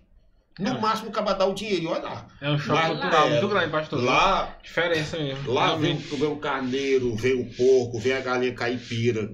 Nós tivemos a inauguração da, da igreja lá, de Aroás, a igrejinha com 120, 120, 120 pessoas. Lá, lá é, nós, tínhamos, nós estávamos preparados para alimentar, pra alimentar 600 e, 650 pessoas. Então a Lagoinha do Piauí, é, foi uma das igrejas que eu trabalho, foi a primeira igreja que eu trabalhei, que eu fui para lá, eu passei lá, né, em cima do caminhão e voltei em cima do caminhão. Mas quando eu chego já em Colônia do Piauí, lá Deus já me abençoa. Né? Lá foi onde eu consegui adquirir o meu primeiro carro. E lá você aprende outro fator interessante. Por exemplo, Parnaíba, o vice de linguagem aqui é rapaz, né?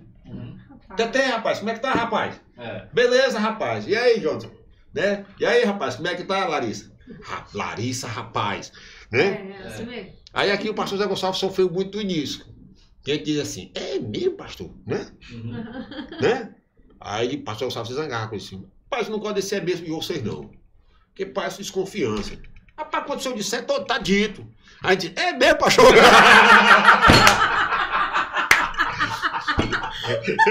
Entendeu? Aí diz, é mesmo, é, rapaz, rapaz, ele fica chateado. né? É o problema. Porque ele, porque ele, é porque ele é da região, né? E lá, o que o povo fala é lei. Aí, eu também sofri isso lá em Colônia do Piauí. Colônia do Piauí já não é nem é mesmo e nem rapaz, é conversa. Conversa. Conversa. Ah, Conversa. mas fiquei macho lá com o com o irmão lá. Eu falei, não sei o que, ele disse, pois é, meu irmão, não sei o que lá ali. Conversa, pastor. Era de história. Meu irmão, tô falando, é sério. Oxe, oxe, oxe, oxe, conversa, pastor. Aí eu chamei um obreiro e disse, meu irmão, rapaz, eu não gostei daquele obreirinho lá, não. não, não, não eu já até evangelista, o Eduardo. Rapaz, o cara fez na minha cara que eu tava mentindo, eu me chateei com ele. Pastor, o Eduardo não fez isso, não. Ele fez. Conversa, pastor. Cara, conversa, mas. Aí disse: não, pastor, aqui conversa. Para a história é tipo uma admiração, tipo assim, tá admirado. Conversa. Eita, mas. Mas agora imagina se contar uma história pra ti e te contar, pastor Lima, aconteceu isso assim, eu digo. Conversa. Larissa, passa de história, mulher. Ô, Oxê! É, aí o Alisson já tá com o negócio de oxente, né? O Alisson lá. Oxente. Agora tirou, não fala mais oxente, não. Mas quando a gente saiu de Alagoinha pra Colônia, dizia oxente. Oxente, não sei o que e tal. Então você aprende Aprende. as manias, as conversas, a comida com pimenta, que é da própria região. Muito bom. Pastor, nós vamos dar aqui um alô para algumas pessoas que estão conosco ainda, E já né? vamos pra segunda parte. É, o Mark É. Marques diz assim, um dos melhores história, pregadores viu? de Parnaíba teve. É, quem fala mais aqui? E cai, com- e cai história, o Marcos Marques dizendo aqui, tá? Pessoal, a gente agradece a todos vocês que estão conosco até agora. Eu quero pedir também para vocês, pessoal, de divulgarem, compartilharem aí essa, essa live, Tá né? Esse demais, programa aí em algum, Tá certo? Sim, antes da gente passar para a segunda parte, Arimatea, eu quero falar aqui sobre alguns eventos que estão aí para acontecer, né?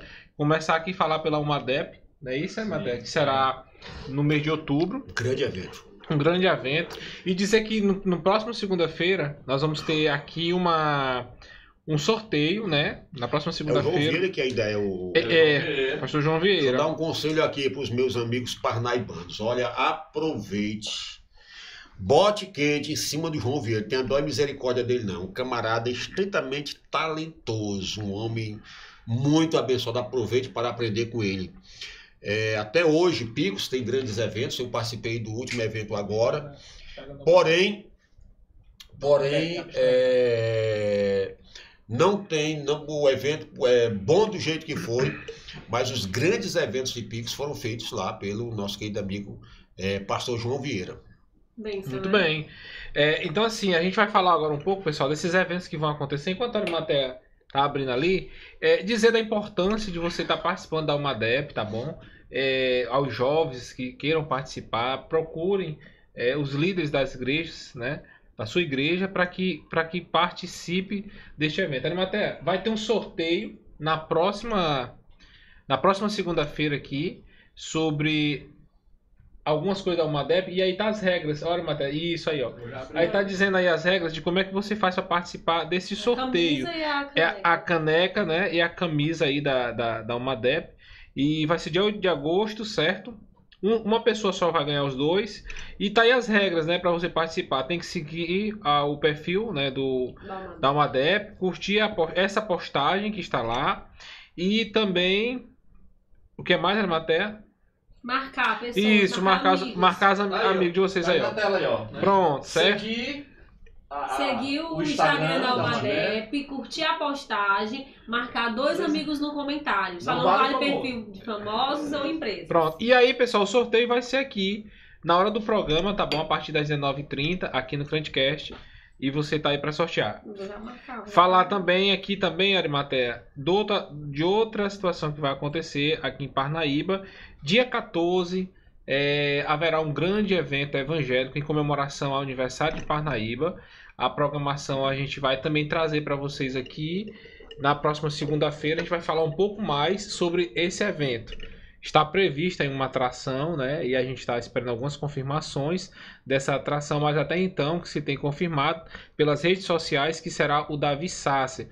Além disso, na- durante a programação que começará às 18 horas, digo a vocês, ainda vamos confirmar essa programação, mas é o que está previsto.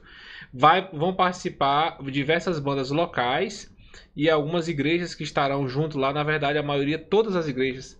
Algum, algumas, algumas estão aqui confirmando já a presença lá também, tá bom, pessoal? E quero trazer também aqui é, sobre um evento que vai acontecer dia 20, na verdade 19 a 21 de agosto, certo?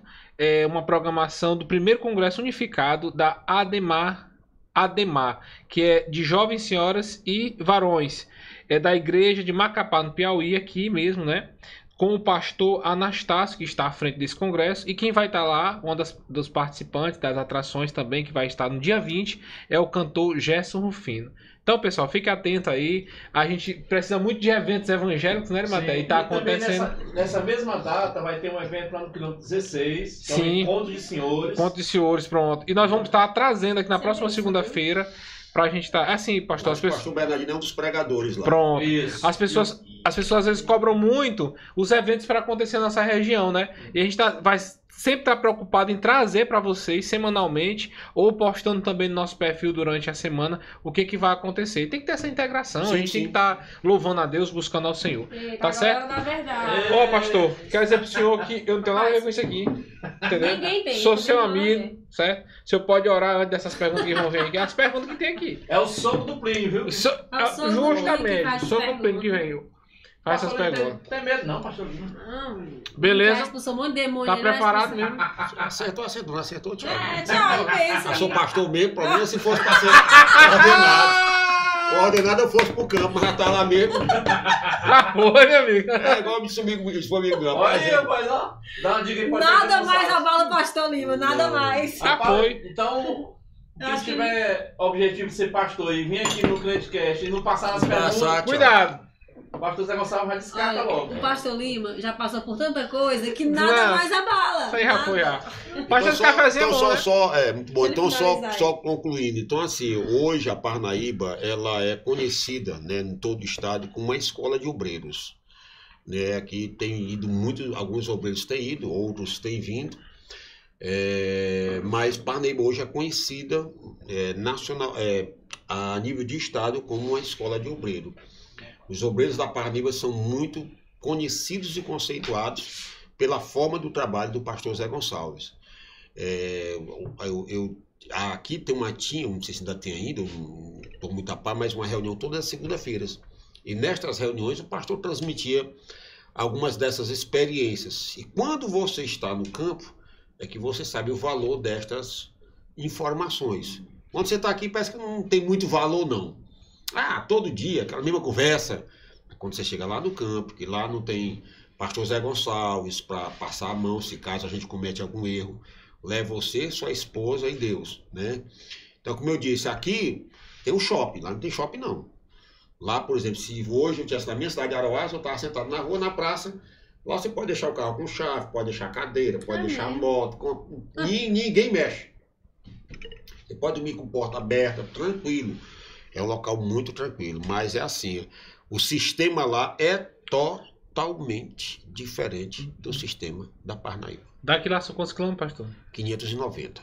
É o mais perto. A Lagoinha, que foi meu primeiro campo, era 800 e pouco. Pastor, É mesmo, é, pastor. Pastor Orlando tá mais de. Conversa? Não. Conversa! Pastor Orlando tá praticamente a 900 e poucos quilômetros de distância. Depois de corrente, então. Não, perto de corrente. É, não, ele tá lá no rumo de São, é, de São João. Já tá bem pertinho de Petrolina.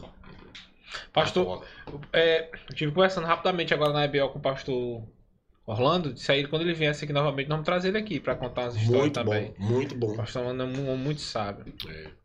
Vem, vamos lá pra Vamos segunda parte? Então, bora lá. Bora lá, pastor. Ó, Mandei. O senhor mesmo escolhe aí, se o senhor mesmo a esconder né, com a própria mão. Vai lá. O que será, É só um.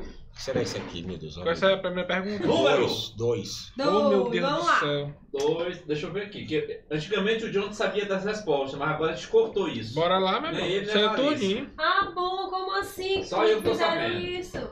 Esqueci que o Então, eu canal. posso me ajudar, pastor, fica- viu? Pode não. Ah, segunda, faz o que tu faz, João. Pode fazer. Qual o... É o pessoal aqui, é o Crente Crente. Quis. Lembrando, o John tá olhou pra mim. Primeira pergunta, 10 pon 15 pontos. Segunda, É, expliquei porque eu não sei 20 e a explicar. terceira, Ah, 30. meu Deus, até com nervoso já. Ah, Um café, porque é bom. Já tomei já dois. mano. Olha lá. Olha, qual o grau de parentesco de Joquebede com Arão, Aham. Ahão, pai de Aham. Moisés? Conversa. Aham. Vai responder direto. Joquebede. Mas é não vai morrer. Tem as opções. É, essas aqui são as opções. Letra A, prima. Letra B, tia. E letra C, irmã. Eu posso nem ler, mas... O Joquebede. Joquebede é a mãe de, é a mãe de Qual o Moisés. grau de Moisés. parentesco de Joquebede com Ahão? Ahão é assim mesmo? É fala? é. Que estranho. Qual Pai de pai? Moisés. Eu acho. Ei. O Joquebede. Pastor, você lê muita Bíblia, tô sabendo. Meu irmão, pastor, depois passa tempo, é só doutrina. Você tem que perguntar pra mim aqui quais versículos falam sobre brinco, ba batom, pulseira, esse negócio. Se crente pode ir pro rock, essas coisas. Quais são as opções aí? Letra Ah, é duas opções, vamos lá. prima. Letra B, tia. E letra C, irmã. Tu acerta? Prima. Acho que é irmã, não lembro mais não. Rapaz, casar com a irmã. Não é a pergunta que eu não tô. Não. De novo, presta atenção. Qual o grau de parentesco de Joquebede com Arão, pai de Moisés? Marido e mulher aí, ó. É, qual o grau de parentesco deles dois? Eles eram primos? Ele, ela era tia dele ou era irmã dele? Era prima, né? É prima. Acho que é prima. É prima. John, tu, John, Tá tu, certo, Jonathan. Rapaz, eu prefiro não opinar. Não família não. Não, não, eu não- eu não fui pro campo ainda não. Se eu errar aqui, tu é. Pode pular, viu? Pode Bora? pular. Não, qualquer um tá morto isso não. É, e pronto. Não, não, Próxima Morreu. semana, A resposta próxima semana eu tô lá, próxima eu tô lá em Aroá, vocês podem falar o que quiser. Bíblia? A, a resposta vocês vão ler na Bíblia, viu? Vai lá, pastor. Tá Ele saber. falou que é Prima, acho que é prima. prima. Êxodo 6,20. Rapaz, tá É moderno. Homem é Ah, moderno. rapaz, que vai Rapaz. dar crente, viu? Rapaz, é no celular. E não é pecado, não, pastor? É nada, pelo amor de Deus. A gente prega com tablet. Tá vendo aí como o negócio tá moderno? Eu já tô humilde, entendeu? É, é tirar o óculos? Botar o óculos para Vamos lá. Êxodo 6,20 vai ter a resposta. Olha aí. Ó, até o Ricardo Braz tá aqui, ó. Tá aí, Cabral? Ricardo Braz. Meu nome é estimado Pastor Lima, do Senhor Jesus. Meu santo, precisando do Senhor mais uma vez. Oh, meu Deus do Tá céu. morto.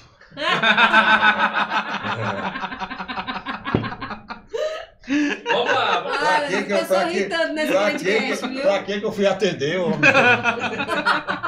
Vai uma mudança aí, botar no quanto? De ódio pra eu 6,20. Mande de ódio pra eu ter aqui no Credicast, me aperrei não. Eu já paro, não tô no meu campo não, cara. Ei, Tia dele, cara. Olha aí, errou.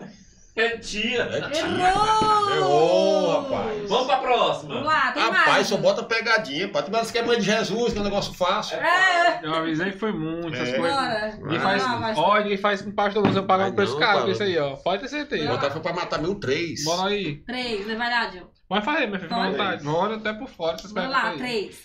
Quanto dos irmãos José levou a Faraó? Quanto dos seus irmãos José levou a Faraó? Tem quanto? Tem essa opção aí. Quanto dos irmãos José levou a Faraó? Eu nasci. A É uma coisa que eu não faço é me Opções. meter com a vida dos outros. O que, que tu acha? Rapaz, Tá fuxi- certo, meu é os programas de fuxico, isso aqui é o fuxico É. gospel. Sabe Assembleia de valor, isso aqui. Isso Não tem nada a ver com a vida de ninguém. Rapaz. Tu me diz, rapaz, de se esforça, se esforça pra ser pastor, pra ser Não, não. direito. Aí chega aqui, né? Aí, pastor? Quem casou com a tia, nasci, rapaz. Ó, quanto dos seus irmãos José levou a Faraó? Letra A, 5. Letra B, 6. E letra C, 11. Quem levou? É, quantos dos seus irmãos? Quantos, quantos irmãos ele levou à presença de Faraó? É pra ter sido o 11, que ele era o décimo segundo. Pastor sabe, viu? A Pastor, você tem certeza, pastor? Eu Você- não. Você pode pular. Dizia eu não. É a pular, Você pode pedir ajuda Quanto dos seus ao irmãos chat. levou a Faraó? Vai, o chat aí. Vê o chato aí, o que, que esse chato tá Vamos dizendo? Vamos lá. lá, meu povo. pessoal- Ei, o manda pergunta pro Ricardo Braz bem ao vivo pra ele Ele sabe não. Sabe, ele só sabe andar com o presidente, Ricardo Braz. Vamos lá, meu povo. Vamos lá. Responde a ajuda do Responde pastor. aí. Ó, vocês têm que perguntar pra mim assim, é. Olha, olha, olha, meu Deus do céu. É isso? É o inimigo aqui, olha. Que isso aí, mas... É um passarinho, cara. Bora, meu povo. Vamos lá, pessoal. Responde aí. Responde aí, gente. Dá uma dica Vocês têm que perguntar assim, quantos pontos se divide a salvação? Eu sei, isso é comigo, entendeu? Ai, Quais as principais doutrinas da salvação? Eu sei. Ó, Quantos essas- se subdivide? Eu e- sei. Essas perguntas pra Mas esse irmão aí não é comigo, não. Isso é vou culpa do irmão Manel, ele que faz essas perguntas aí, mano. Ó, eu vou ler e o John vai ver no, no chat. Cadê? Deixa eu as ver aqui. Vamos lá. lá. eu vou ler novamente a pergunta. Quanto dos seus irmãos José levou a Faraó? Letra A, cinco irmãos. Letra B. letra B, seis irmãos. E letra C, onze irmãos, gente. Pessoal, pessoal, vou dar uma dica. Dê uma dica aí. Liga aí, Matheus. Gênesis 47, 2. Olha, não, você vai responder, sacanagem. Não olha, não. Ora, não. Tu disse porque tu quis. Essa aqui, essa aqui eu acerto.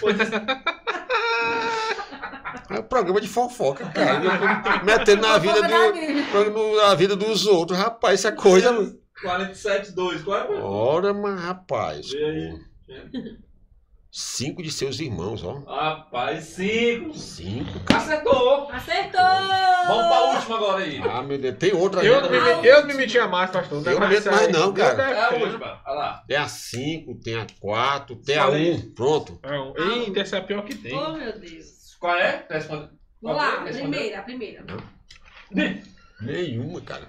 Eita. Eu posso Vamos lá. escolher um? Pra o seu ruim de pegadinha essa. Vai, eu vou escolher não. aqui. Deixa eu escolher um pra ele. Deixa. Pronto, eu, a quinta é boa pra ele, não é a quinta? A quinta é boa. É, é. É, Que é pode, boa. Só café com leite. Só café com leite. Vocês mas- estão comigo ou estão com medo, hein? Aqui. A quinta, ó.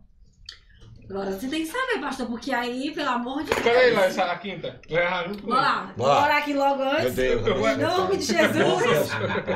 Recebe. Vamos lá. O menor livro do Novo Testamento é a terceira carta de João. Quantos versículos tem? Pelo amor de Deus. Acima de um. Pastor, não tá aguentando. Acima de um, pode ter certeza. Que não Vocês fizeram a pergunta errada que quiseram.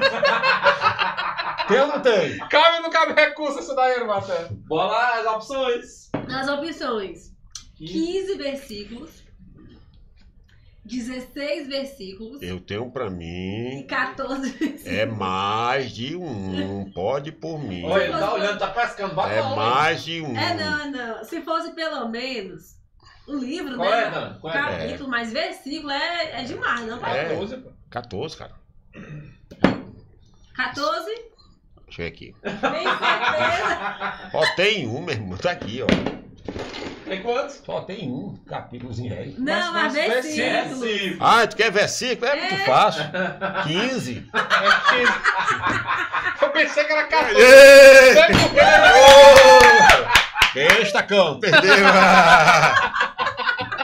Eu não sei porque que era 14, ó. Ah.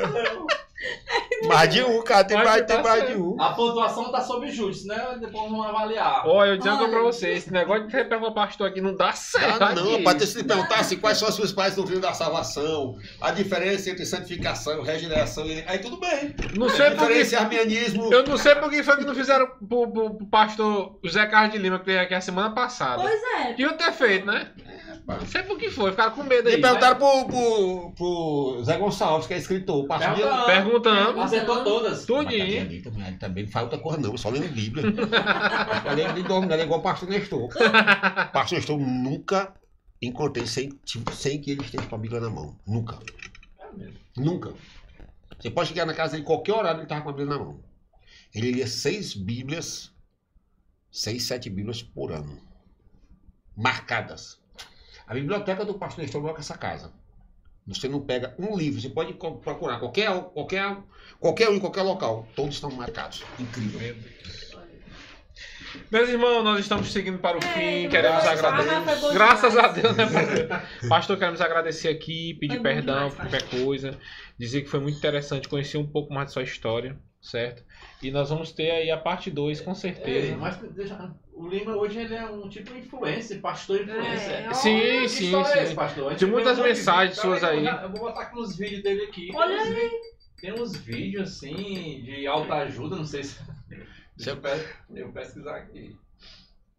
Sim, me, me diga aí, enquanto eu procuro aqui. Teve, Não, é- teve uma... É assim, eu, eu, eu, eu, eu, tenho, eu, eu me considero um contador de histórias, né?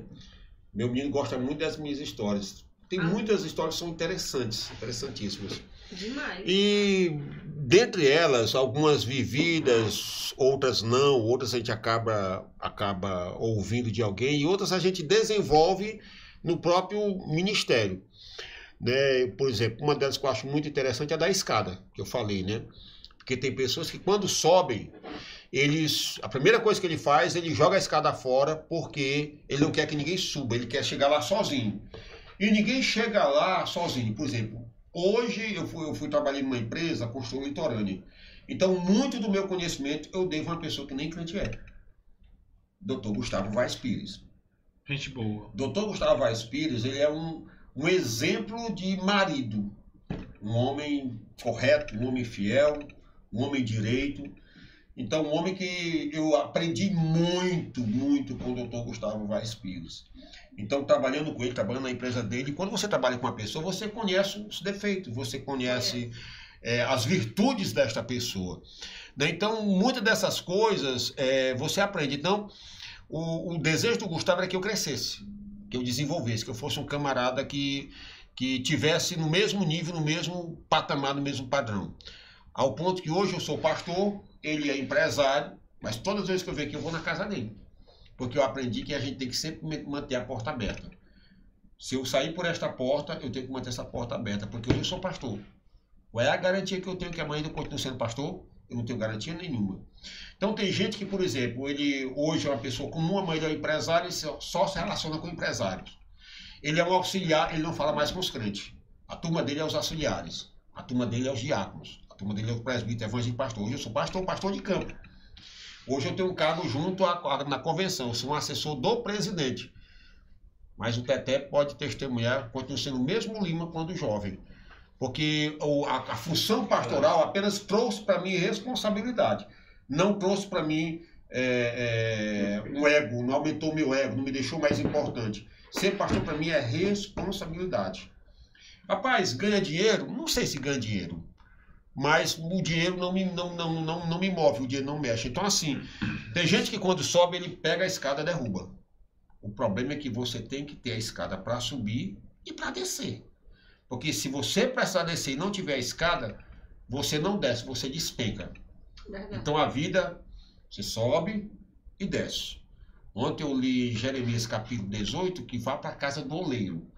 E a lição da casa do oleiro é assim: se John, vamos para o templo ouvir a palavra de Deus. Está correto? Sim ou não? Larissa, eu quero lhe convidar para o céu, o templo ouvir a palavra de Deus. Está correto?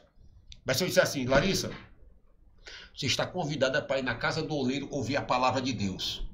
Eu estou dizendo para vocês, olha, é, sejam sensíveis para ouvir a palavra de Deus em qualquer local. No rádio, no trabalho, na sua casa. Aonde a palavra de Deus for pregada, você vai ouvir. Porque tem gente que só é crente na igreja. Ele não é crente no trabalho. Se você perguntar para a mulher dele, isso é o satanás. Na igreja o cabo é um...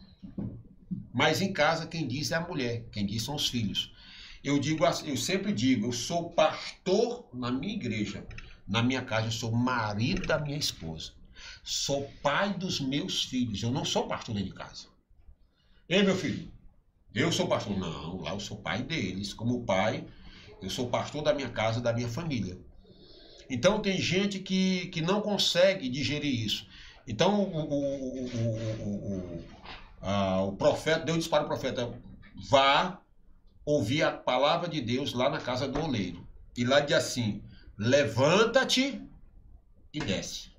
Tem vitórias que você vence levantado.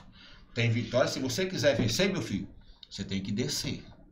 Então, uma, uma das lições muito importantes é da palmeira. A palmeira ela tem muita profundidade. E perguntaram uma vez como é que a palmeira consegue ficar de pé diante dos vendavais. É porque toda vez que o vendaval vem, ela se curva. Ela vai lá no chão e o vento passa. Quando a tempestade passa, ela porque ela não consegue enfrentar a tempestade de pé. Então tem vitórias que você tem que estar levantado, tem vitórias que você tem que estar deitado.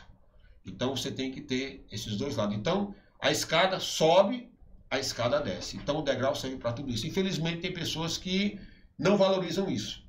Há muito tempo eu vi o pastor Antônio Gilberto contando, disse que o camarada estava pescando. Eu conto inclusive isso num dos meus vídeos. E ele conta o seguinte: disse que o camarada estava pescando.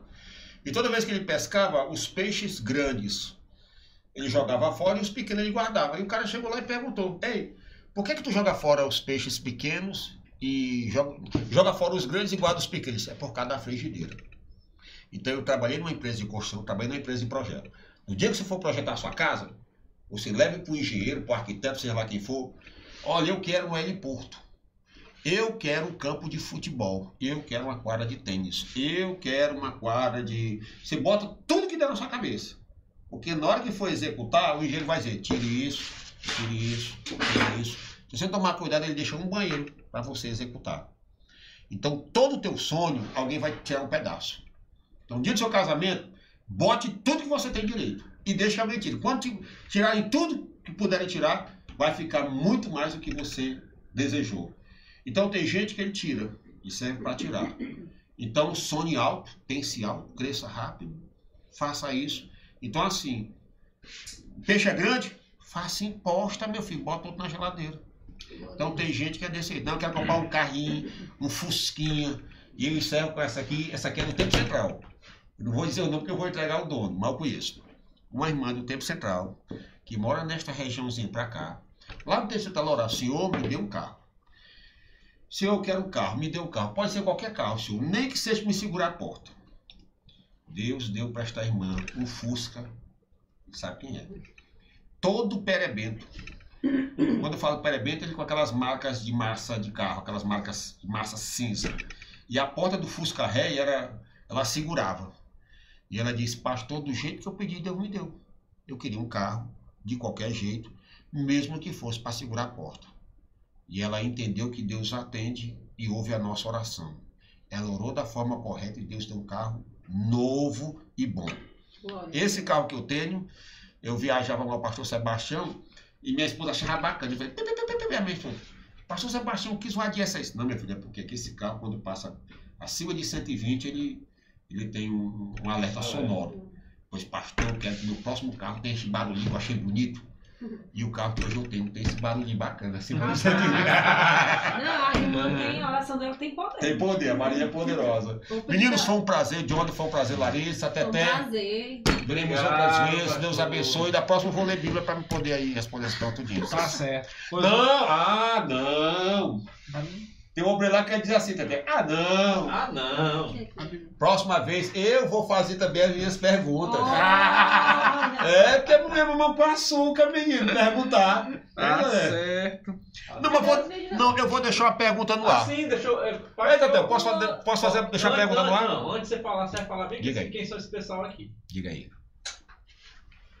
Ah, ela é minha esposa, uma Marinete. Esse de terno aí é o Aleph. Que tá repetindo ainda. tá? E esse aqui é o Ramon, de cá, é o mais velho. Só que o Aleph hoje está maior do que eu e do que É porque eu o não Ramon. encontrei uma foto assim mais recente, que só vi com. Foi com. Deixa eu ver aqui se eu encontro. É porque eu praticamente não acesso mais é, redes sociais. Eu...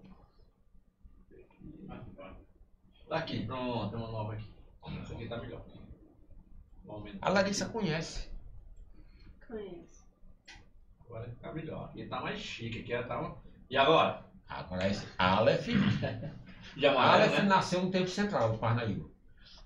O Ramon, o da blusa preta, a minha esposa ficava bonita isso aí. Rapaz. Coisa boa. Bom, bom demais. vamos lá, Matheus. Eita, foi uma vez, foi, acho que Vamos lá, foi um podcast Obrigado. mais Foi sim. Meu amigo, mais uma vez, obrigado tudo, Larissa também, muito obrigado. E eu quero deixar aqui uma palavra nesta noite, está lá no Salmos 139. Ah, O, o pastor Lima tem que ter uma pergunta pra deixar aí no ar, viu? É, dá pra eu vou deixar no ar. Eu vou fazer a, per- pergunta que o. Pai, eu, vamos procurar aqui no meninozinho, né?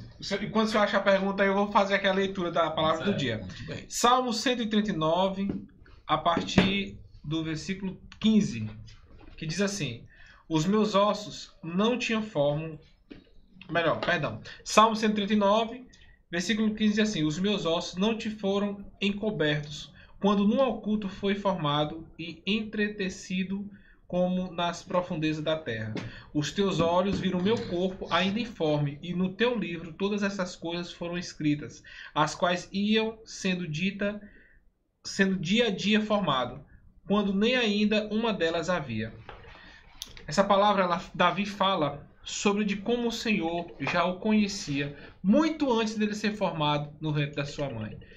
Davi está falando de um Deus que nos conhece por dentro e por fora, que nos conhece muito antes de nós estarmos aqui nesta existência material.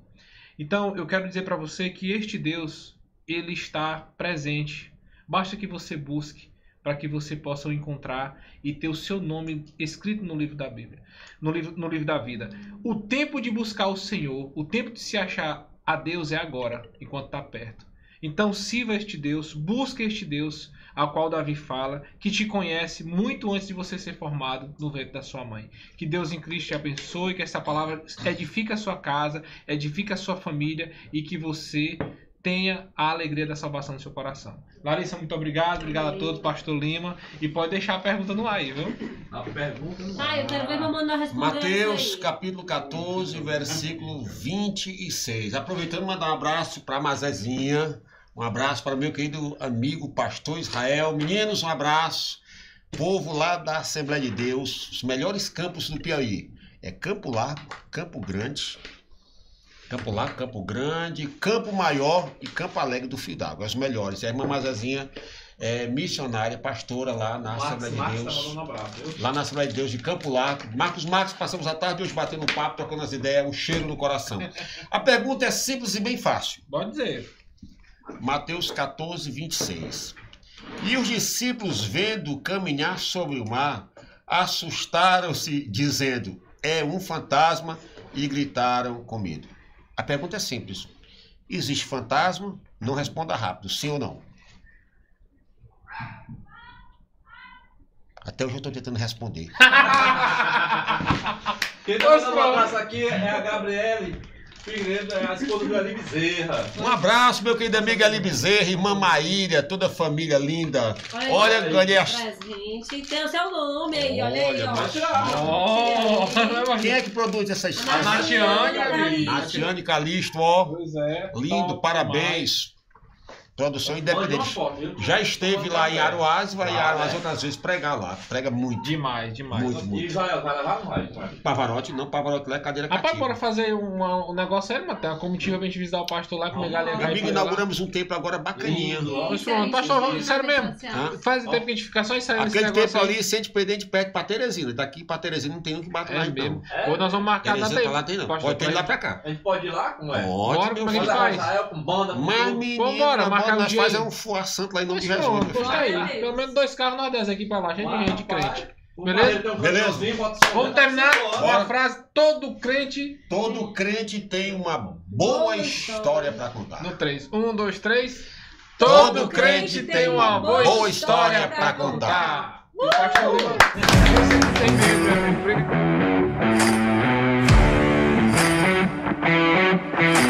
não